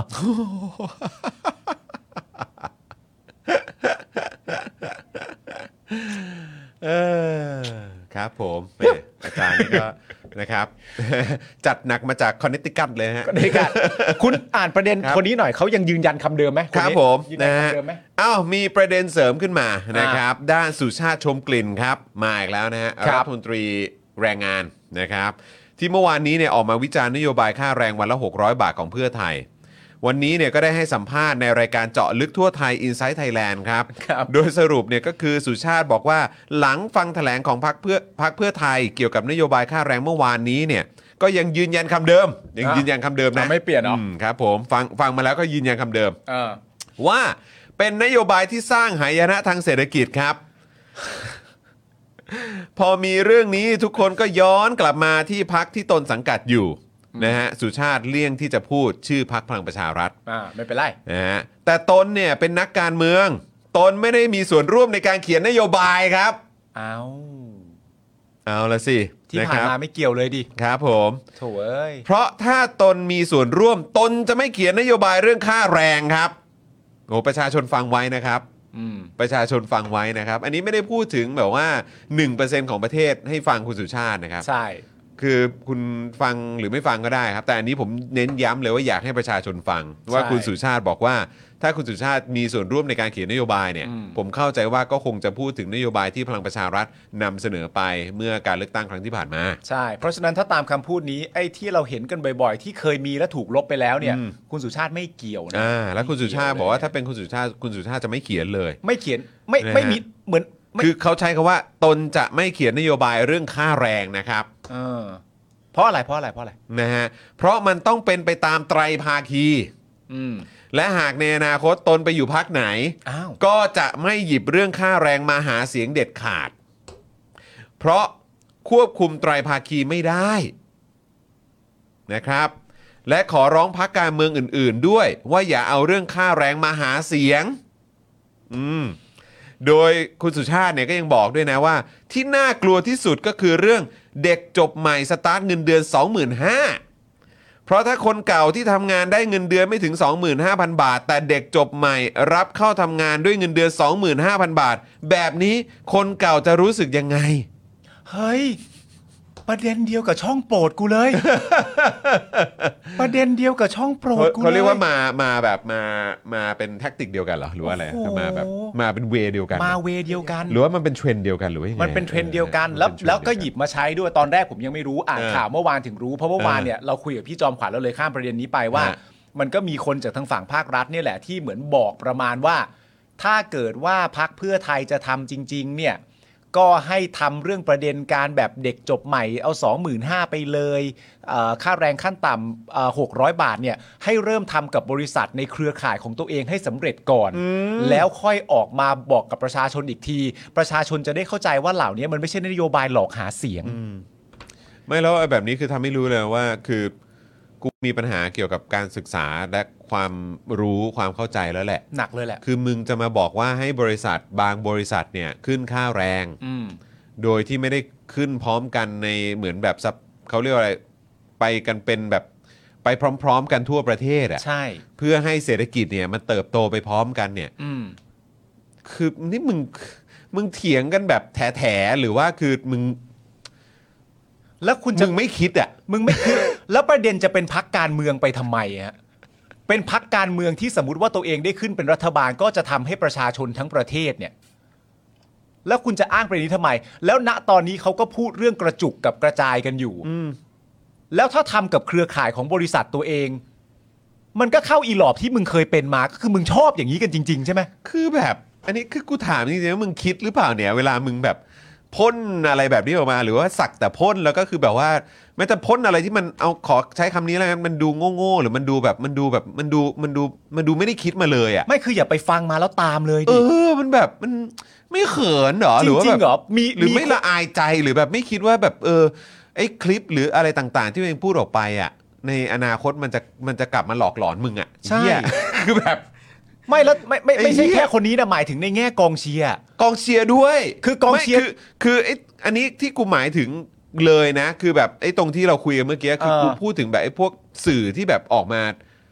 อ๋อ เสนอแนะวิธีอะ เออ ว่าไปทำอย่างนี้ให้ดูก่อนสิอะไรอย่างเงี้ย ใช่ ซึ่งแบบไอ้เฮียมึงเป็นสื่อด้วยนะ ขนาดกูว่ากูเป็นสื่อปลอมๆเนี่ยกูระมัดระวังมากนะ ในการจะแสดงความคิดเห็นอะไรที่ส่วนตัวกูอ่ะกูกูกลัวว่ามันจะดูโง่อะ เออ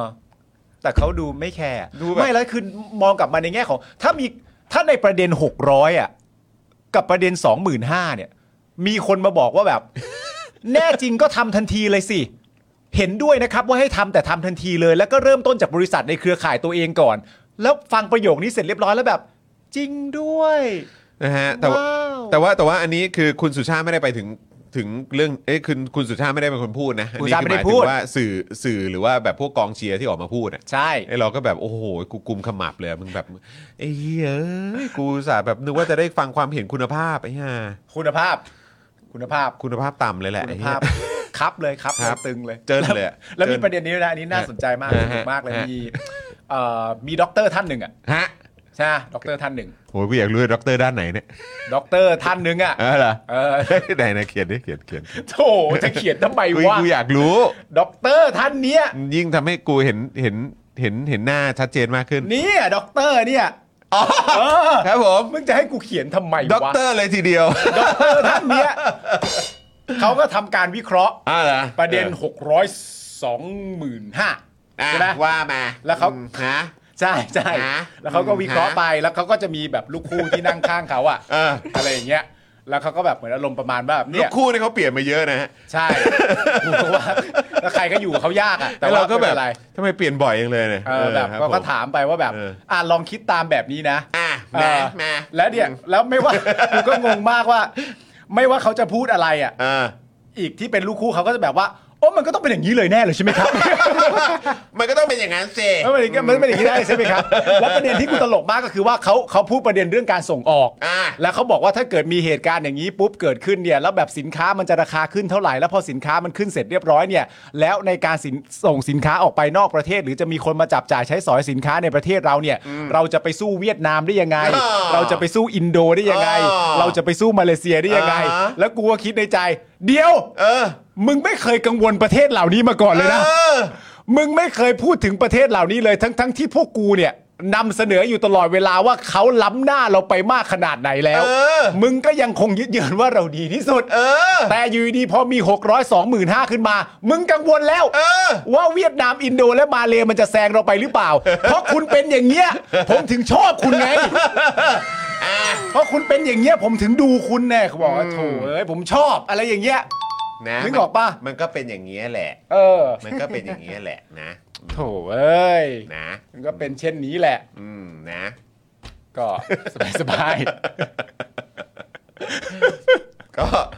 ครับผมเดี๋ยวเรียกครับแหม่ สุดยอดครับ สุดยอดครับผม ติดตามครับ ครับผม ติดตามครับพี่ครับ ครับผม ครับผมแฟนคลับพี่ ครับ ครับผมเป็นแฟนคลับครับ บิ๊กแฟนครับ บิ๊กแฟนครับ เฮ้ยผมชอบลูกคู่เขามาก เป็นแฟนครับ เออผมผมไปตามมาแล้วแบบว่าเหมือนแบบ ว่ามีลูกคู่แบบคนไหนบ้างอะ ใช่ เออครับผม เจอคนล่าสุดเลยอะ เออโอ้โหคนล่าสุดก็ คนล่าสุดนี้ ครับ ก็แบบว่า โอ้ถ้าอย่างนี้มันก็ต้องแปลงอย่างนี้ไปเลยสิ โอ้สุดยอดน่ากลัวมาก ลองคิดตามดูนะ ถ้าเป็นอย่างนี้เนี่ย นั่นแปลว่านุ่นนี่ แล้วเราจะสู้เขาได้ไหมโอ้ยิงไม่ไหวเลยครับ ว่าแม่ตามต ามตามไปไปไปไปกันเว้ยเรา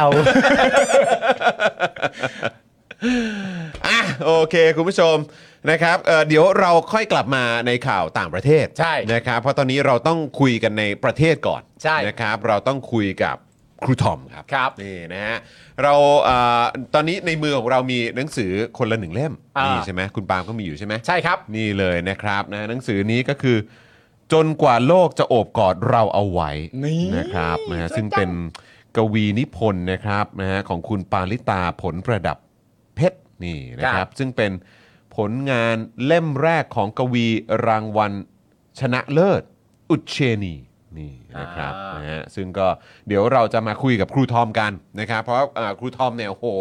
แบบอยากจะนำเสนอเรื่องนี้แล้วก็พูดคุยเรื่องนี้กับคุณผู้ชมด้วย ครับ นะครับ อ่ะ เดี๋ยวเราขออนุญาตโทรหาครูทอมเลยแล้วกันนะฮะ ฮะ เออเออเดี๋ยวก่อนนะครับแหมเมื่อกี้ แหมทีมงานบอกว่า เออ อย่าลืม อย่าลืมครูทอมนะคะ ครับ เออ ไม่ลืมครับ ไม่ลืม ไม่ลืม ฮะ คไม่ลืมรับไม่ลืมครั ฮะ บ เรา เราหลังไมค์กันอยู่ฮะ เราห ครั ลั บ งไมค์กันอยู่ นะครับ แป๊บ อ่า โอเค เดี๋ยวโทรเลยปึ๊บ อ่า มาแล้วนะครับ กูทอมจะรับสายไหม เนี่ย จะรับสายไหมเนี่ย ปั่นงานอยู่เปล่า สวัสดีครับ สวัสดีครับ สวัสดี ณทอม ครับ ครูทอม ครับ ครับผมสวัสดีครับ โอ้โห นี่รูปประกอบตอนนี้นี่คือแบบ ดูแบบหน้าใสกิ้งมาก ครู เลย ทอมแบลเด็กมากเลย แล้ นะ ว เนี่ เด็ ย กมากเลย เออ นะ ฮะ เอาครูทอมเป็นไงบ้างเนี่ย เออ คิดถึงจังเลย ช่วงนี้เห็นว่า ครับผม แบบ ช่วงนี้เป็นไง ถ่าย ครับ งานหนักมากเลย ช่วงนี้เป็นไงบ้างครับ มันเอ่อละครก็เร่งติดกล้องด้วยครับ มันก็เลยแบบถ่ายทีทีติดติดๆแล้วก็อย่างล่าสุดก็ยาก็อยู่ยาวๆสามสี่วันอะไรเงี้ยครับก็ต้อง ครับ ถ่ายที่โลเคชั่นที่นั่นนั่นแหละครับ ครับผม อื เห็นมันมีวันหนึ่งที่ครูทอมโพสต์ว่าครูทอมเนี่ยใส่ชุดเต็มยศสำหรับตัวละครตัวนี้เลย เออ แล้วครูทอมก็ทาฟัน ครับ สีดำด้วย เออ แล้วก็ไปสัมภาษณ์นักข่าวและนักข่าวถามครูทอมว่าวันนี้มีเข้าซีนไหม คะ ตอนนั้นครูทอมรู้สึกยังไงบ้างฮะโทษทีอยากรู้ ตอนนั้นเรารู้สึกว่า โอ้ ถ้ากูไม่ต้องเข้าเนี่ยกูจะมาทำไมกูจะแต่งตัวทำไมก่อน อาจจะคิดว่ามาถ่ายโปรโมทอะไรอย่างงี้ว่า เขานึกว่าเขานึกว่าวัน fitting หรือเปล่า เออเออเป็นวันฟิตติ้ง มัน เป ฟิ ล่า ต วะ ติ้งหรือเปล่าอ่ะไม่เป็นไร ใช่เราต้องรู้ เขาต้องรู้เขาต้องรู้มากองละครก็ต้องรู้กันบ้าง เขาอาจ นะ จะ ฮะ แบบอยากจะคุยเฉยๆไง อ๋อ ไม่รู้จะคุยยังไงดี เออ ไม่รู้จะเริ่มต้นคุยยังไงก็เลยเริ่มต้นแบบนี้ก่อน เออนะฮะ ใช่ เฮ้ยแล้วเอ่อเห็นเห็นเอ่อตัวซีรีส์เนี่ยเริ่มเริ่มออนแล้วยัง 609 ใช่ไหม หกศูนย์ 09อะ ออนแล้วเนี่ย 609 bedtime story ครับ อืม ที่คพี่รับ ก๊อฟธันวารินกำกับครับผมอันคนี้รับ เนี่ย ผม ออนทางช่อง VTV ครับ ทุกวันศุกร์ครับผม อ่า ก็ออนทั่วทั่วโลก อ่า ทั่วโลกเลย ดูกันได้ทั่วโลกเลย ก็ ทั่ว วัน โลก ก่อน ครับ เขาก็มีงาน แฟนเยอะมากเลย งา คน รับ จับมือด้วย อ๋อใช่ จำได้เปล่าครูทอมอ่ะมี ใช่ ช็อต ใช่ แบบว่า ใช่ใช่ เป็น ครับ เออจับมือกับแฟนๆด้วยนะ ดีไหมครับเป็นเป็นเป็น ใช่ ฟีลลิ่งที่ดี ใช่ ฮะงาน ใช่ งานจับมือเคยเคยไปงานจับมือมาก่อนไหมครับ เออคุณผู้ชม ไม่เคยเลยครับผม เออ ปกติจับอย่างอื่น ก็เป็นเป็นพวกหัวไหลอะไรอย่างเงี้ยนะฮะน่าจะเป็นพวกหัวไหลมากกว่า ใช่ครับ เออใช่ใช่ดีกว่าเนาะใช่ใช่ดีกว่าเนาะเออ แล้วคือแล้วคือยังไงอ่ะ คือเขาคือเขาก็คือจะให้จับมือแล้วก็สามารถทักทายกับแฟนๆที่ขึ้นมาบนเวทีได้เหรอครับ ใช่ครับใช่ครับ งานงานนั้นเนี่ยก็เป็นงานวันแถลงข่าวเป็นรอบ World Premiere ของซีรีส์ 609 Bedtime Story ครับ ครับ แล้วก็แฟนๆเนี่ยก็ต้องซื้อบัตรเข้าไปดู อ่า ดูก็คือดูจอยักษ์เลย อ่า ฉาย EP 1 EP เออเออเออ2นะครับ แล้วพอดูเสร็จแล้วเนี่ยก็จะเอานักแสดงนักแสดงหลักเนี่ยนะครับ มานั่งเรียงกันแล้วก็คนดูก็ต่อแถวเข้ามาจับมือพูดคุยจับมือพูดคุย อืม นั่นแหละครับ อืม แล้วคือความวาวซ่าคือบางคนซื้อบัตรเข้างานมาหลายใบ เพื่อจะได้วนจับมือหลายรอบด้วยครับ เฮ้ยโอ้มีงี้ด้วยใช้แท็กติกนี้ ซึ่งทาร์เก็ตเขาต้องเป็นครูทอมอยู่แล้วอ่ะ ครูทอมอยู่แล้วแหละ ครูทอมแน่ๆอะ โอ้โหผมยื่นให้จับทุกอย่างเลยครับน่ะ โอเค ถ้ามาแบบนั้นน่ะ แบบ ไม่ไม่ มา ว่า เลยครับ มาเลย มาเลยผมเต็มที่ ผ อยู่แล้ว ผมพร้อม อ่า เรารู้จักครูทอมอยู่แล้ว ใช่ ครูทอม ยินดี เขาทุ่ม ยินดี เทนะครับนะฮะ ครับ อ่ะ มา ครูทอม ดู my choice นะฮะ ครับ มามาที่หนังสือที่เราจะคุยกันในวันนี้ดีกว่า ครับ นะครับอ่ะ ครับ อยาก ผม อยากให้อยากให้บิวช่วยช่วยขึ้นภาพเต็มๆอีกทีหนึ่ง นี่ฮะ นะครับอ่ะอยากให้ครูทอมพูดถึงหนังสือเล่มนี้หน่อย เพราะว่าเอ่อเราแบบว่ามีโอกาสได้คุยกันเนี่ย แต่ว่าเราคุยกันในเรื่องนี้เนี่ยแหละ ใช่ เอออยากจะให้ครูทอมแบบว่านำเสนอหน่อยครับครับ ครับผม เล่มนี้นะครับ ชื่อเรื่องว่าจนกว่าโลกจะกอบเอ่อจนกว่าโลกจะโอบกอดเราเอาไว้นะครับ ครับ เป็นหนังสือซีไรส์เล่มล่าสุดนะครับผม ครับ ซึ่งเล่มนี้เนี่ยก็จะเป็นกวีนิพนธ์ ครับ อันี้ต้องเล่ากันว่าซีไรเนี่ยนะครับเขาจะมอบรางวัลให้ทุกปีจะมี ฮะ สามประเภทนะครับ คือ นิยายเรื่องสั้นกวีนิพนธ์ผลัดกันไปครับ อืม ครั ปี บ ปีนี้นิยาย ปีนี้เรื่องสั้น ปีนี้กวีนิพนธ์ผลัดกันไปแบบนี้ครับ ครับ ปีนี้เนี่ยเล่มที่เขาให้รางวัลก็คือกวีนิพนธ์เล่มเนี้ยคือเล่มที่เพิ่งได้รางอ่าได้ได้รางวัลครับ ค เพิ่ง รับ ประกาศผลเมื่อประมาณห้าหกวันที่แล้วครับผม โอ้โห ครับ เป็น ส หนั ด ง ๆร้อน สือ ร้อน จากสำนักพิมพ์ผจญภัยครับ อู้ครับผม แล้วคืออันเนี้ยคือต้องต้องบอกคุณผู้ชมก่อนว่า อันเนี้ยมันก็เป็นเป็นของอีกสำนักพิมพ์หนึ่งว่างั้นดีกว่านะครับ แล้วตอนทีแรกเราก็แบบเอ่อคุยกับพี่โรซี่ไงพี่โรซี่บอกเฮ้ยเดี๋ยวครูทอมจะมาเอ่อคุยถึงหนังสือเล่มนี้นะแล้วก็เอ้ยคือยังไงเป็นหนังสือ หนัง จาก สือใหม่สำนักพิมพ์ครูทอมเหรอ ของ Avocado Books เหรอ อะไรอย่างเงี้ยนะครับ แต่ว่าโรซี่บอกไม่ใช่ อ่า เป็นหนังสือที่แบบ โอ้โห ครูทอมแบบอยากนำเสนอให้กับแฟนๆ Daily Topics ด้วย ใช่ เออนะครับอ่ะยังไงฮะครูทอมคือแบบว่าทำไมถึงแบบรู้สึกว่า โอ้โห เล่มนี้เนี่ย จะต้องแบบว่าแบบคุณผู้ชม Daily Topics แล้วก็คนไทยเนี่ยไม่ควรพลาดเล่มนี้กัน คือครูทอมเราเป็นเจ้าของสำนักพิมพ์ อืม พอครูทอมบอกว่ามีหนังสือที่อยากแนะนำแฟนๆดิจิทัลปิกเนี่ย เราจึงสนใจมากว่าทำไมเป็นหนังสือเล่มนี้ความพิเศษคืออะไรยังไงครับ อืม ครับผมคือปกติเนี่ยนะครับ พอเป็นหนังสือภาษาไทยที่ได้รางวัล หนังสือซีไรต์เนี่ย หลายคนจะคิดไปก่อนแล้วว่ามันจะต้องเป็นหนังสือที่อ่านยากต้องปีนบันไดอ่านต้อง อืม ใช้ภาษาสูงสูงๆ อ่า โดยเฉพาะอย่างยิ่งเมื่อเป็นกวีนิพนธ์คือมันเป็นบทร้อยกรอง อืม คนก็จะรู้สึกว่ามันยากกว่าการอ่านร้อยแก้วธรรมดาอยู่แล้ว อ่าค และ รับ นี่เป็นกวีนิพนธ์ที่ได้ซีไรต์อีก ฮะ แต่เล่มเนี้ยผมรู้สึกว่าความเท่ก็คือเอ่ออ่านง่ายมาก ครับ คือเป็นกรอนที่อ่านง่าย ฮะ สนุกมาก แล้วก็มันสะท้อนมุมมองสะท้อนสังคมหลายอย่างมากเลยครับ อืม อ๋อครับผม ซึ่งซึ่งเอ่อในในมุมมองของครูทอมเนี่ย ครับ มันเป็นเรื่องที่เราไม่ค่อยพบไม่ค่อยเจอหรือเปล่าฮะกับการที่เราจะเจอเนื้อหาในหนังสือที่ได้รับรางวัลที่แบบโอ้โหสามารถเข้าถึงได้ง่าย ที่เป็นซีไรต์และเป็นกวีนิพนธ์ แล้วก็สะท้อนเรื่องราวในสังคม ซึ่งผมก็เข้าใจว่าก็น่าจะพูดถึงเรื่องหนักๆ ที่มันก็ต้องแบบ ครับ อิงไปถึงเรื่องของการเมืองโครงสร้างทางสังคมอะไรต่างๆ เหล่านี้ด้วยคือเราเราไม่ค่อยเห็นหรือว่ายังไงฮะ อืมใช่ครับ จริงๆ คือพอเป็นกวีนิพนธ์เนี่ยตลาดหนังสือในประเทศไทยกวีนิพนธ์เนี่ยเป็นคือส่วนแบ่งทางการตลาดน้อยอยู่แล้ว อืม ไม่ค่อยมีใครทำ อืม ฮะ แล้วก็พอมาเล่มเนี้ยได้รางวัลปั๊บเนี่ย เราก็แบบอุ๊ยรีบหามาอ่านทันทีเลย อืม นะครับ พอประกาศปั๊บรีบหามาเลย คืออันหนึงที่รีบเนี่ยเพราะว่าในปีนี้เนี่ยคือมีเพื่อนที่คณะผมเองเนี่ยเป็นอาจารย์ที่คณะอักษรก็เข้าไปเป็นกรรมการซีไรต์ด้วย อ่า แล้วก็เห็นเพื่อนบอกอุ้ยอ่านอ่านสนุกมากเลย เออเออเออ แล้วก็คนคนเขียนเนี่ยครับ คุณปาลิตาเนี่ย ครับ เอ่อคือก็ด้วยความที่ว่าไม่ใช่คนที่อายุมาก ม อ่าครับ อ่ะคือก็เรียนเอ่อก็จริงๆก็อายุรุ่นราวคราวเดียวกันกับพวกเราเลยครับ คือจะบอก ปริ ว่า ญญาตรี เนี่ย จา เนี่ ก ย รัฐศาสตร์ อ่า ธรรมศาสตร์ ใช่เนี่ยคือมีข้อมูล แล้วก็จบโทจากอักษรจุฬา ข้อมูลนี่คือเกิดปี 29 นะฮะ โอ้ รุ่ ครั น บ เราเลย รุ่นเราเลย ฮะ นะครับ รุ่นพวกเราเลยนะครับ เติบโตที่ ครับ เอ่อเพชรบุรี จบปตรีรัฐศาสตร์ธรรมศาสตร์และปโทอักษรศาสตร์จุฬา อืม อื้อหือ ครับผม ครับผม แล้วก็เขาเป็นเอ่อกวีผู้หญิงคนที่สองที่ได้รางวัลซีไรต์กวีนิพนธ์ โอ้ nice โอ้ นะครับ ครับ คนแรกคือจิรนันท์ชิตปีชาครับ โอ้โห เล่มใบไม้ที่หายไป ฮะ เมื่อ 40 กว่าปีที่แล้วอะครับ โอ้โห กว่าจะโคจรกลับมาเป็นสุภาพสตรีอีกครั้ง ว้าว ใช่ครับ อื้อหือ ใช่ครับ แล้ว คือ เออ อย่างอ อ่ะ ย่าง เชิญ ขอ นะ งคุณจิรนันท์ทิติชาเนี่ยก็คือคุณแม่ของพี่สิงห์วรรณสิงห์ อ่าใช่อื้อหือ อ่าแล้วก็บท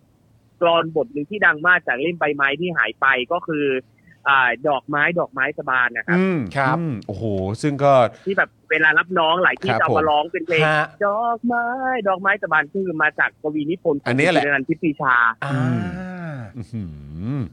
นะครับแล้วก็ นั่นแหละ ในปีนี้ก็เป็นผลงานของคุณปาริตาแหละ ครับ นะครับก็คือจนกว่า ใช่แล้ว โลกจะ ครั โอบ บกอดเราเอาไว้ ฮะ นะค ใช่ รับ ครับ คือผมรู้สึกว่ามันมันมีความทันสมัยตรงที่ว่ามันพูดถึงเหตุการณ์โควิดด้วย โอ้ครับ แล้ว แล้วแล้วคือผมรู้สึกว่าเขาใช้คำได้หลายอย่างน่าสนใจอย่างเช่นคำว่าไวรัส อืม เขาพูดถึงไวรัส ปกติเราสะกดโดยใช้สอเสือเขาไม่ใช้เขาใช้ถอฐาน ใช่ถอฐานเหรอ ไวรัสรัฐ ไว อ๋อรัฐน่ะเหรอ เหมื ฮะ อนเหมือนรั คือ ฐะ แต่ว่าเป็น รัฐบาลที่เป็นไวรัสอีกทีหนึ่ง โอ้ โอ้ อืม มันจะมีแยบยนต์แบบนี้อยู่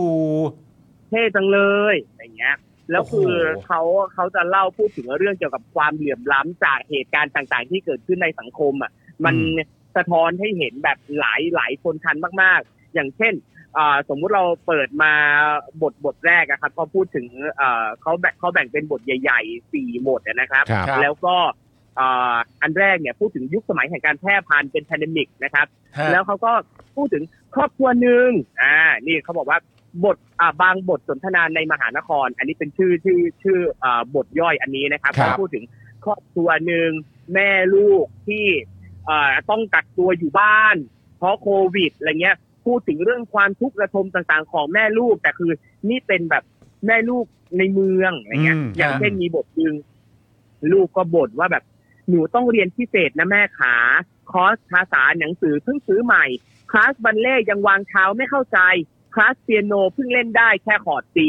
อ่ะถามอีกอ่ะแม่ก็บอก ถ้าอยากเรียนเรียนออนไลน์ก็ได้ลูก คอร์สภาษาถูกๆ มีออกผม ไม่กี่พันเลือกเอาที่เขานิยม ดีกว่านอนเศร้าจมบนโซฟาอ่ะอันนี้ก็เป็นอ่าครอบครัวในเมืองแต่พอ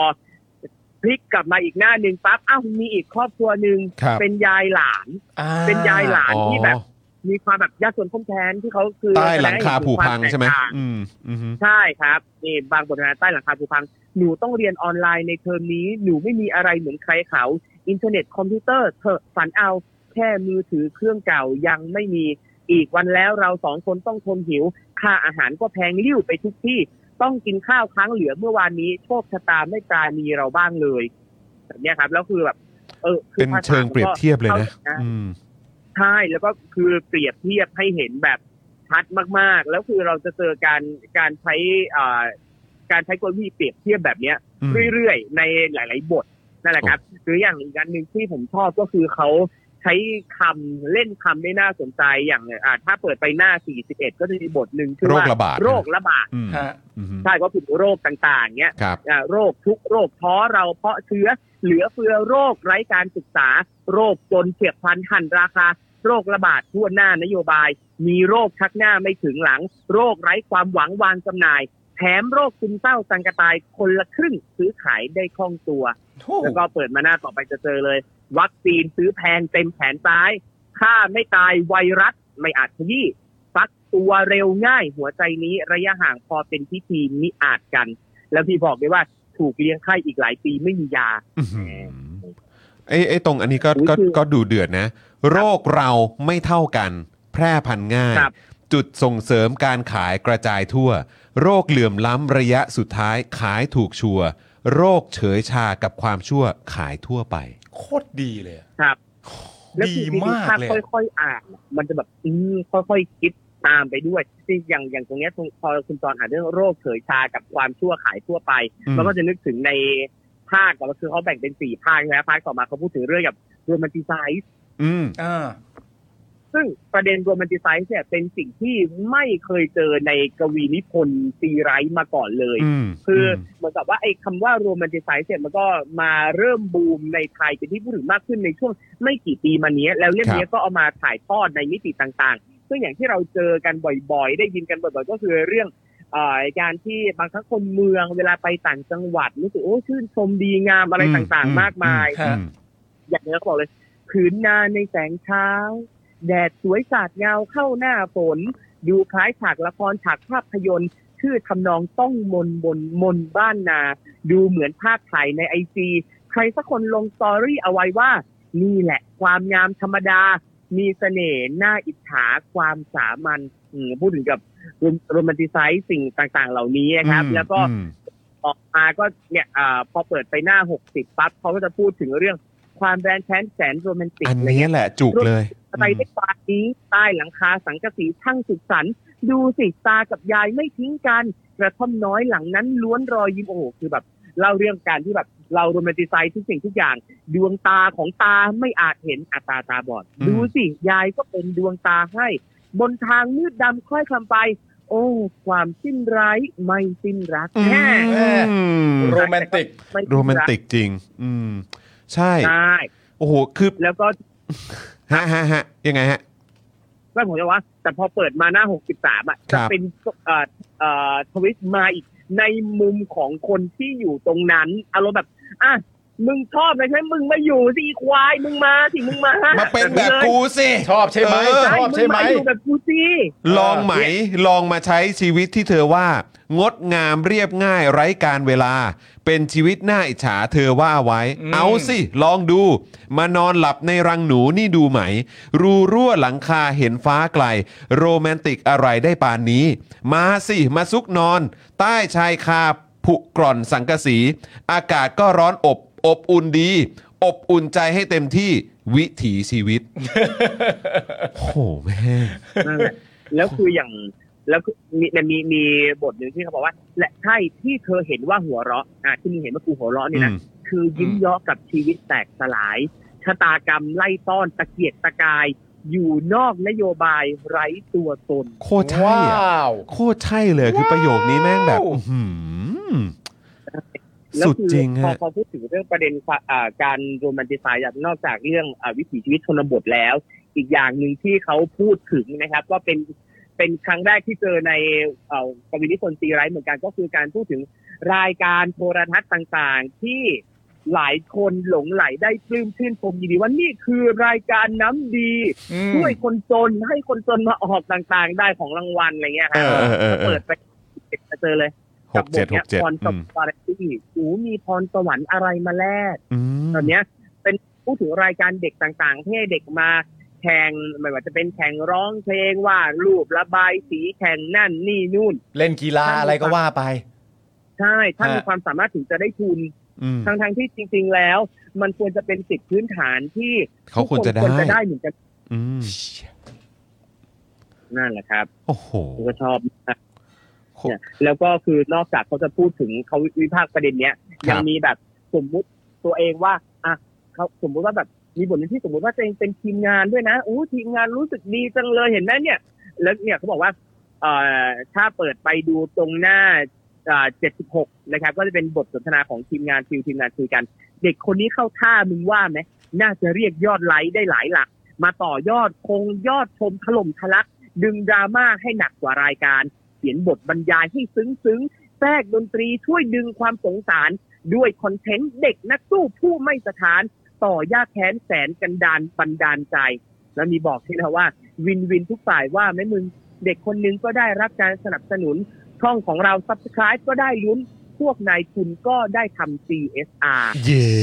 ดเค โคตรเดือด ชอบชอบอะไรแบบนี้ เจ๋งมากฮะเจ๋งมากเลยครับ อืม ว้ายออกเรื่องเด็กด้อยโอกาสที่ต้องมาออกรายการแบบเนี้ยแล้วก็ก็พูดไปถึงเรื่องประเด็นปัญหาในครอบครัวอ่าบางครอบครัวนั่งดูรายการแบบเนี้ยอยู่บ้าน แล้วก็ อืม เปรียบเทียบลูกตัวเองในชีวิตจริงกับลูกคนอื่นที่อยู่ในจอ อื ติด ม ดาลูกเองแล้วก็โอ้ชื่นชมเด็กในจอ แล้วก็ไล่ลามไปถึงเรื่องประเด็นการศึกษาในบทต่อๆไป อืม เด็กบางคนที่อยู่ในโรงเรียน แต่ก็ต้องอยู่แบบไร้ตัวตน อืม เพราะว่าครูสนใจครูสนใจแต่เด็กหน้าห้องสนใจแต่เด็กเรียนเก่งสนใจแต่เด็กมีความสามารถแต่เด็กหลายคนคือแบบ คือเหมือนกับถูกเฟดไปจากอ่าจากห้องเรียน เพราะครูไม่สนใจ อืม แล้วเขายังพูดถึงว่าอ่ะแล้วเด็กเด็กเด็กคนเนี้ยอ่ะอยู่หลังห้องก็ไม่เห็นแล้วครูให้ความสนใจเด็กหน้าห้อง เด็กที่อยู่บนบอร์ดซึ่งซึ่งมันก็ชัดมากว่าหลายโรงเรียนนะปัจจุบันนี้ก็ยังเป็นอ่ะเวลาเด็กสอบติดคณะนั่นนี่นู่นมหาลัยดังๆปั๊บโอ้โหขึ้นป้ายใหญ่โตเล ใช่ ยตามต่าง ใช่ จังหวัดเยอะมาก อืมอื ทั้ ม งที่เด็กทุกคนควรจะแบบได้มีเอ่อได้รับการมองเห็นเหมือนเหมือนๆกัน อืมอืม นั่นแหละ อืม ครับผม ครูทอมคิดว่าเล่มนี้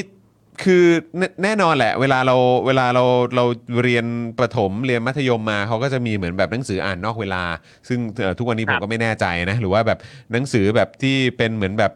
ที่บังคับต้องอ่านอะ่ะ อืม เอออาจจะต้องแบบต้องใช้ในการสอบด้วย หรือว่าต้องใช้ในการเก็บคะแนนหรืออะไรก็ตามคิดว่ามันมีความเป็นไปได้ไหมฮะว่าเล่มนี้เนี่ยจะเข้าไปอยู่ในใน ระบบการศึกษา ระบบการศึกษาบ้านเรา ตอบว่าได้ให้หน่อยได้ไหมฮะ คือ คือผมว่ามันก็เป็นไปได้มันก็เป็น อืม เป็นไปได้ เพราะ อืม ว่าณปัจจุบันเนี้ย ครูจำนวนไม่น้อยก็เปิดกว้าง หยิบ อืม วรรณกรรมใหม่ ๆ ไปสอนเด็ก ครับ แล้วก็บางโรงเรียนเองก็ไม่ได้บังคับหนังสือนอกเวลาให้เด็กอ่าน ครับ คืออย่างสมัยก่อนน่ะบางโรงเรียนจะบังคับว่าต้องอ่านเล่มนี้เล่มนี้เล่มนี้นะ อืม แต่เดี๋ยวนี้อะไรเราจะกดว่าเด็กอยากอ่านอะไรก็ได้ อ่า แต่ว่าถ้าเล่มเนี้ยแมสพอแล้วเด็กเลือกเอามาใช้ทำงานหนังสืออ่านนอกเวลาของอาจารย์มันก็เป็นไปได้ อืม แล้วก็อย่างหนึงคือผมบอกว่าณปัจจุบันเนี้ยครูยิ่งเป็นครูภาษาไทยจำนวนไม่น้อยนะครับ ครับ เปิดกว้างมากขึ้น ครูรุ่นใหม่เนี่ยมีเยอะมากขึ้น อืม คิดว่าเขาจะนำสิ่งที่อยู่ในกวีนิพนธ์เล่มเนี้ยไปถ่ายทอดต่อได้ เอาไปสอนต่อได้ แต่ผมยังคิดว่าถ้าเป็นครูรุ่นเก่าๆบางคนเนี่ยอาจจะไม่ได้เห็นดีเห็นงามกับหนังสือเล่มนี้เลยด้วยอซ้ืม ำเพราะว่าอ่านไปบางหน้าอาจจะสะดุ้งเองเพราะเข้าตัว อ่าเฮ้ย แต่ว่าเขาได้รางวัลนะ ได้รางวัล ใช่ไหม ก็ควรจะให้เด็กศึกษาผลงานที่ เออ ได้รางวัล อย่างน้อยก็เป็นการประกอบความรู้ว่าแบบเออผลงานที่จะได้รางวัลมีลักษณะเป็นอย่างนี้นะ อะไรเงี้ยมันก็น่าจะจำเป็นนะคุณทอม นั่ นะ นนะสิ ก็ก็ดีวินเลียววารินก็ได้สองเล่มเลยนะครับปีไรอ่ะ เออ จริงด้วย อ่าก็จริงก็จริงนะ ใช่ไหม ก็จริง ใช่ไหมเพราะฉะนั้นทำไมอันนี้แต่ไม่ได้ล่ะ อ่า ใช่ป่ะเออ ถ้าจะได้มันก็ได้ฮะ เออ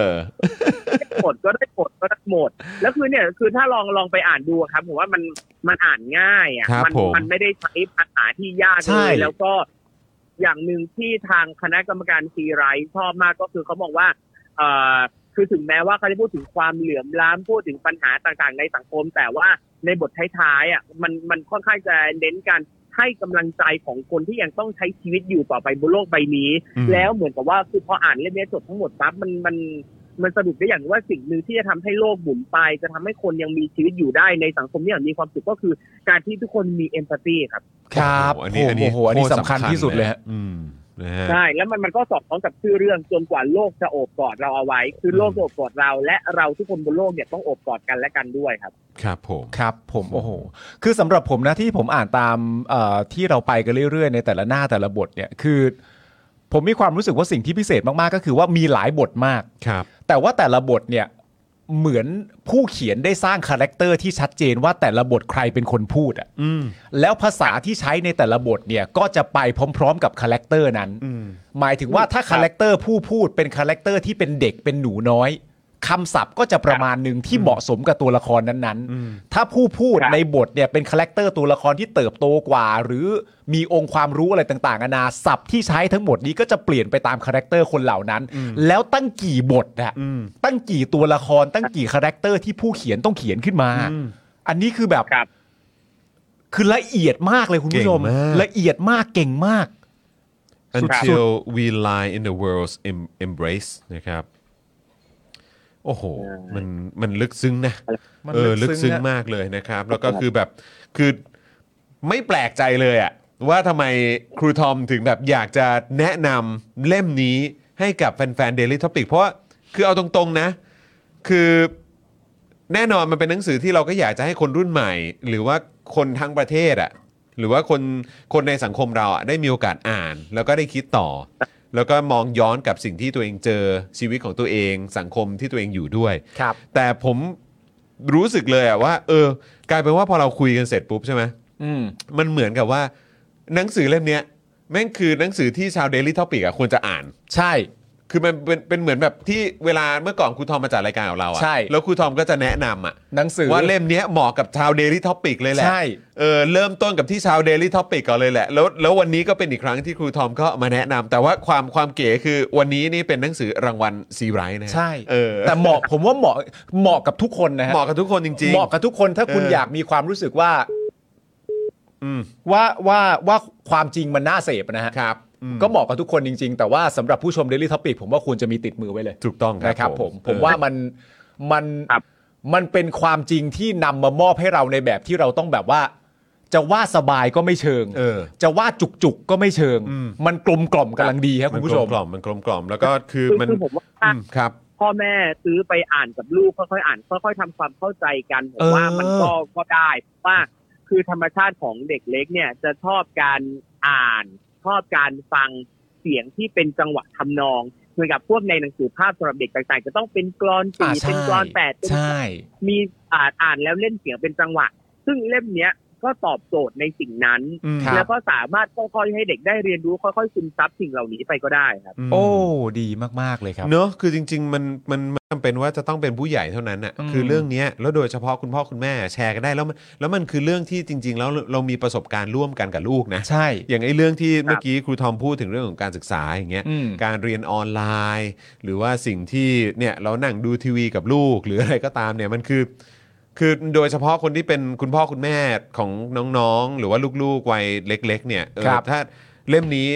ผมว่าเขาเชื่อมโยงได้ครับ ครับ เขาเขาเชื่อมเชื่อมโยงกับสิ่งที่ในหนังสือเล่มนี้เล่าได้ ใช่ เราเองก็เชื่อมโยงกับลูกในเรื่องเหล่านี้ได้ด้วยเหมือนกัน อย่างเรื่องโควงโควิด เรื่องตอนเออการเรียนอะไรต่างๆ ของเราอะไรแบบนี้ ใช่ คือมันมันมันเชื่อมโยงกับ อืม กับกับลูกของเราได้หมดอะ หรือแม้กระทั่งแบบถึงเวลาลูกเราถึงจังหวะหนึ่งเอ่อ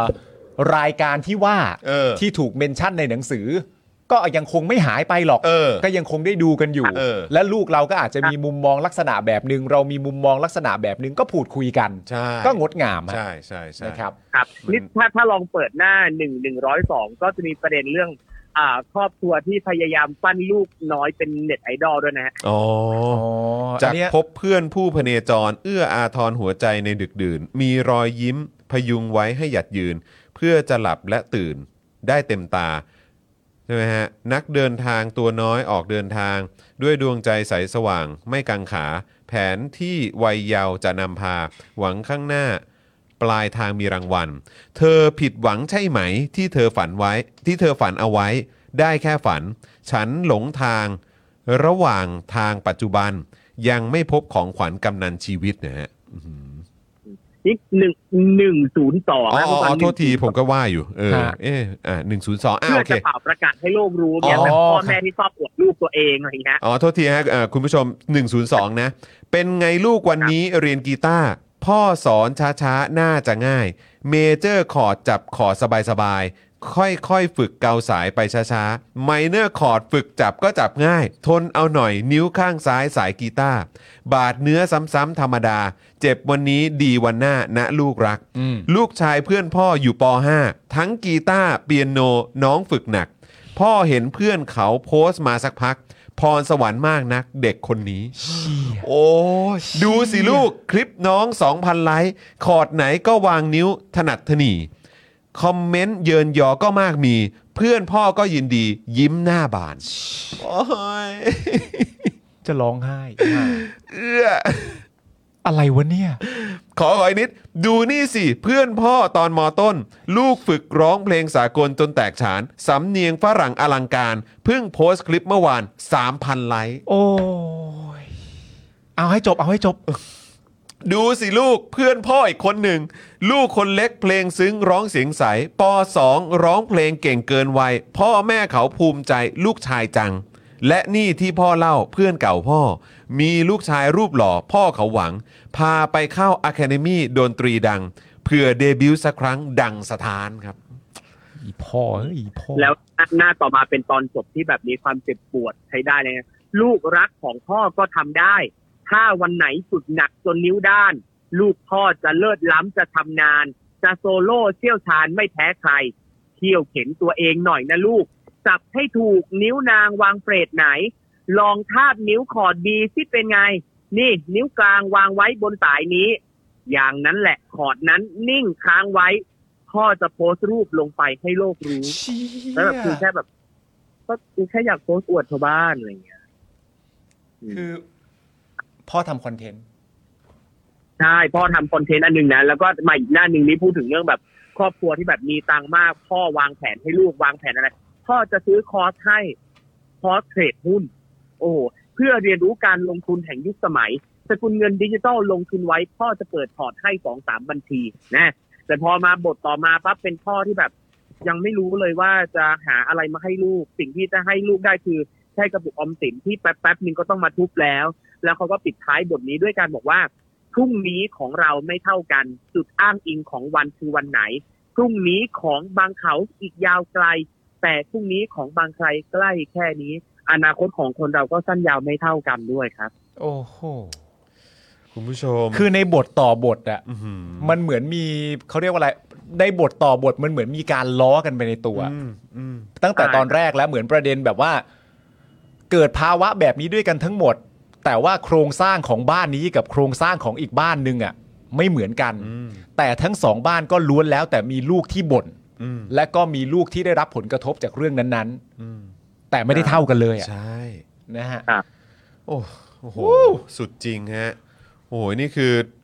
นี่จริง ๆ ควรจะมีอะไรแบบนี้บ่อย ๆ นะ อืม อยากจะแบบรบกวนครูทอมบ่อย ๆ แบบว่า ช่วงแชร์หนังสือ เออช่วงแชร์หนังสือช่วงช่วงแชร์วรรณกรรม เคย อะไรอย่างเงี้ยเออนะฮะคือแบบจะแล้วแล้วโดยเฉพาะพอมันเป็นเล่มที่ครูทอมอินอ่ะ เออ ครับ แล้วครูทอมนำเสนอเล่าให้เราฟังอ่ะ แล้วเราก็อินตามไปด้วยไง เออ แล้วก็คือแบบเราก็อ๋อกูเข้าใจแล้วทำไมครูทอมถึงอิน แล้วก็แบบว่า ใช่ อ๋อนี่พวกเรามันแบบสไตล์เดียวกัน ใช่ มีคุณเคงโก้เอ่อพยายามจะพิมพ์กรอนออกมาหรือเปล่าไม่ทราบว่าโถเอ้ยอีพ่อมึงพอเถอะอะไรไม่รู้เนี่ย โถเอ้ยอีพ่อมึงพอเถอะ มึงเลอะเทอะลำบาก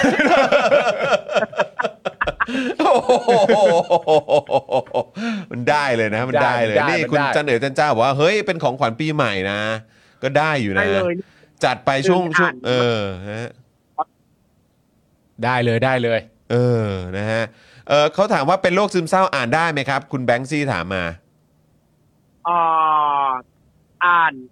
โดยส่วนใหญ่อ่านได้ครับ แต่ว่าบางบทก็จะ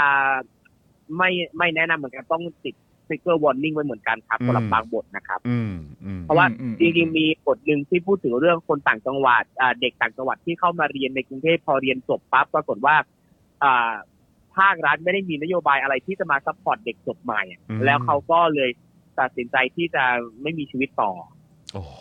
โอ้นี่จริง ๆ แล้วเป็นคำถามที่ดีนะ ขอบพระคุณคุณแบงซี่ด้วยนะฮะ เออ ที่ถามเข้ามาว่า ใช่ คนเป็นซึมเศร้าอ่านได้หรือไม่ขอบพระคุณมากๆครับ อืมครับ ผม ผมก็ไม่ได้คิดประเด็นนี้เหมือนกันขอบพระคุณมากๆเลยนะครับ ครับผมนะฮะคุณธนาโนนก็บอกเฮ้ยต้องไปซื้อกันมานะครับ คุณศรัทธาว่าอนุญาตให้มีช่วงนี้ได้เลย แต่ต้องให้ครูทอมมาอยู่ในห้องส่งด้วยนะครับ เห็นไหม เห็นไหมมีแต่คนคิดถึง ถ้ามีโอกาส เออจะจะเรียน นะครับนะ ครับ ครูทอมนะมีแต่คนคิดถึงทั้งนั้นเลยนะครับ ก็คือถ้ามีโอกาสอีกหรือว่ามีเล่มไหนที่ครูทอมรู้สึกแบบเฮ้ยมันมันต้องมันต้องแนะนำแล้วแหละนะครับหรือแม้กระทั่งของทาง Avocado Books เองเนี่ยก็สามารถอัปเดตกันได้นะครูทอม ครับ นะครับเพราะว่าแฟนๆที่นี่ก็ ครับ คิดถึงครูทอมเสมอนะครับผม ครับ ได้เลย ผม ครับยินดีครับ ก็ ครับ เอ่อจริงแต่จริงๆสมสมมติว่าถ้าอยากมาเจอเจอกันหรือใครอยากอุดหนุนอ v วคาโดบุ๊กนะครับ ก็เดี๋ยววันที่ 10ธันวาเนี่ยครับ อืม อ v วคาโดบุ๊กจะไปออกบูธที่งานของ a m n e s t y ครับ อ่า a m n e s t y จัดงานเอ่อชื่อว่าอะไรนะผัสสะแห่งสิทธิมนุษยชนหรือสักอย่างนี่แหละ ครับครับ ผม ก็จะมีบูธจากเออองค์กรต่างๆ ที่ทำกิจกรรมใดๆ เกี่ยวกับสิทธิมนุษยชนนะครับ แล้วก็มีอ v วคาโดบุ๊กก็ไปออกบูธด้วย ครับ นะครับ ก็สามารถมาเจอเจอกันได้ครับ ที่แจมแฟคทอรี่นะครับ ตั้งแต่ช่วงเที่ยงถึงประมาณสามทุ่มเลยครับผม โอ้ตั้งแต่เที่ยงถึง3ามทุ่มของวันที่ 10 นะครับ นะครับ ครับ วันที่ แล้วก็ 10 ก็คือวันเสาร์ แบบ อืม มากด้วย อะไรนะอะไรนะ มีเบียร์คราฟมาเยอะมากด้วยครับ อ๋ออันนี่ก็สำคัญ มันดีตรงนี้ มันคู่กับการอ่านหนังสือ ใช่เลยใช่เลย เอ้ยเออถามนิดนึงมันมันเหมาะกับแบบว่าถ้าพาเด็กๆ ไปไหมเนี่ย เพราะว่าวันเสาร์จริงๆ ก็ก็อยู่กับเด็กๆ นะเผื่อจะพาเด็กไปที่แจมแฟค มา ทอ ได้ รี่ นะครับผม เนอะ มาได้นะครับจัดที่แจมแจมแฟคทอรี่ครับ บรรยากาศดีมีดนตรีมีเสวนาต่างๆด้วยนะครับ อืม ก็จะมีมีเสวเอ่อช่วงสี่โมงเย็นจะมีเสวนารสชาติกับชีวิตของผู้คนนะครับ ก็จะมีคุณก๊อฟพัชระจากภาคีเซฟบางกลอย ครับ นะครับ คุณเบนซ์ธนากรผู้ก่อตั้งประชาชนเบียร์ ครับ นะ ค ค รั รับ บ คุณการจนานัทจากสมาเอ่อสมัชชาคนจนด้วย ครับผ นะ ม ครับ อืม ก็จะมาร่วมคุยกันในประเด็นว่ารสชาติปากท้องที่ดินทำกินชีวิต และสิทธิมนุษยชนเนี่ยมีความสัมพันธ์กันยังไง อืม นะครับ แล้วก็ตลอดบ่ายก็จะมีศิลปินมาด้วยครับ น้องน้องลูกพีชก็มาเหมือนกันนะครับ อืม วงสามัญชนก็มา ครับ ค ผ รับ ม นะครับ ก็มาได้ก็มีทั้งอ่าสินค้าอาหงอาหารต่างๆของเล่นบรรยากาศดีครับ ที่แจมแฟคทอรี่นะครับ ก็มากันได้ครับผม โอ้ ครับ เยี่ยม ผ เล ม ยนะ ไม่แน่เดี๋ยวเสาร์นี้อาจจะแวะไป ครับผม เผื่อจะพาหลานๆไปเจอลุงทอมด้วย ลุงทอมเลยครูทอมตอนนี้คุณผู้ชมถามมาเยอะมาก ซื้อได้ที่ไหนครับ เออ หนังสือเอ่อจนกว่าโลกจะโอบกอดเราเอาไว้ อันนี้เนี่ยมีขายที่ร้านหนังสือทั่วไปเลยนะครับห หา รือ ได้ ว่า เลย ในแพลตฟ ฟอร์มร้านค้าออนไลน์ก็มีครับผม ครับ หรือว่า ผม เข้าไปดูที่หน้าแฟนเพจของสำนักพิมพ์ก็ได้นะครับชื่อว่าสำนักพิมพ์ผจญภัยครับ ครับผม สำนักพิมพ์ผจญภัยนะฮะ นะ โอเค ใช่ เออนะครับ ก็ไปอุดหนุนกันได้นะสำหรับผจญภัย Publishing ใช่แล้วครับ นะครับผมนะฮะก็วันนี้ขอบคุณครูทอมมาก ๆ เลยนะครับ แล้วก็ต้องขออภัยที่แบบเลื่อนเวลาไปเลื่อนเวลามา ใช่ นะครับ ตลอด นะครับ อ่า แล้วก็ถ้าเกิดมีโอกาสกันเนี่ย ก็อย่าลืมนะครับเอ่อแฟนๆเอ่อรอคอยแล้วก็คิดถึงด้วยนะครับ ครับ นะฮะแล้วก็อัปเดตกันเรื่อยๆนะฮะจะได้หายคิดถึงกันด้วย คือหนังสือเขาก็บอกว่าจนกว่าโลกจะโอบกอดเราไว้ เราก็อยากให้ครูทอมกลับมาโอบกอดพวกเราบ้างครับ ดีครับยินดีครับผม ตอนนี้ผมขออบกอดคนอื่นก่อน โอเค ได้ได้ได้ ก็ ได้ ต้อง ได้ ไปงานจับมือก่อน ถูกต้อง บแฟนๆ ได้ได้ได้ ก่อนนะเออ นะฮะ ครับ มีโอกาส ผ อย่าลืมกลับมาโอบกอดกันนะครับ ครับผมนะฮะวันนี้ขอบคุณ ได้เลย ครูทอม ครับยินดีนะครับผม ครับผม ครับ แล้วเดี๋ยวเจอกัน ครับ สวัสดีครับ ครูทอมขอบพระคุณมากสวัสดีครั ส บ วัสดีครับ ครับ น่ารักเสมอหนุ่มคนนี้ เออนะรับ คุณผู้ชม จนกว่าโลกจะโอบกอดเราเอาไว้ ต้ นะ อง ค ไป รับ โดนนะคุณผู้ชมจริง ของคุณปาลิตาผลประดับเพชรนะครับ อันนี้ เออ เป็นกวีนิพนธ์ซีไรต์ ๆ ครับ อืม ควรมีครับ ควรมีครับ ควรมีครับ ควรมีครับ นะฮะ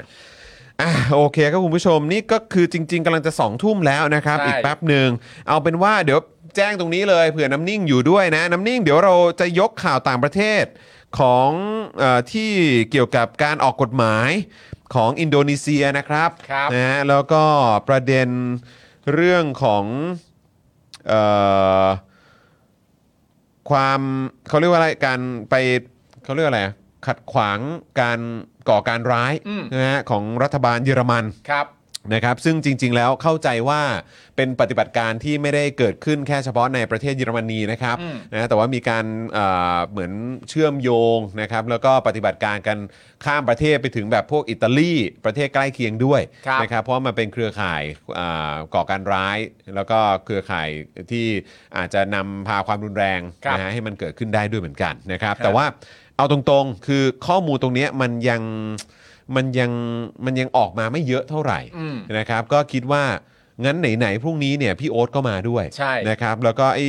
องค์กรที่เขาว่ากันแล้วเขาก็กำลัง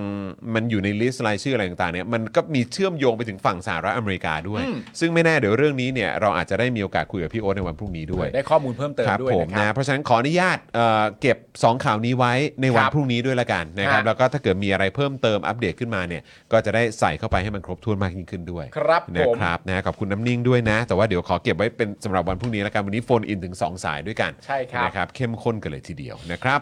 เอ่ออ๋อมีคนบอกอ๋อเรื่องรัฐประหารที่เยอรมันน่ะเหรอแหม่อดทุบโต๊ะเลย เออไหนถ่าย ใครมีบอกใครเอาเชื้อไปลามถึงเยอรมัน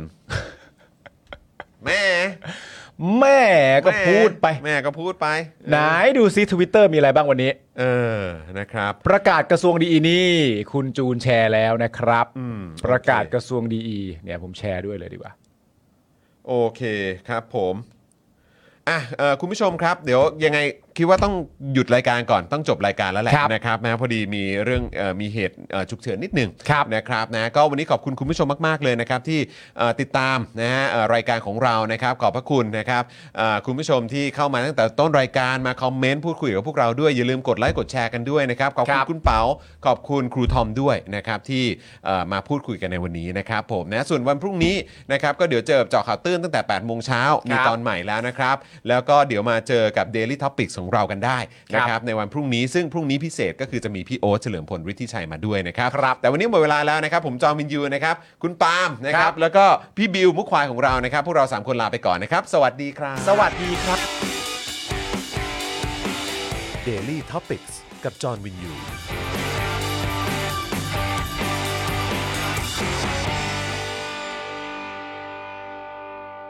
ซัพพอร์เตอร์ ซัพพอร์เตอร์ พวกเราอยากได้ซัพพอร์เตอร์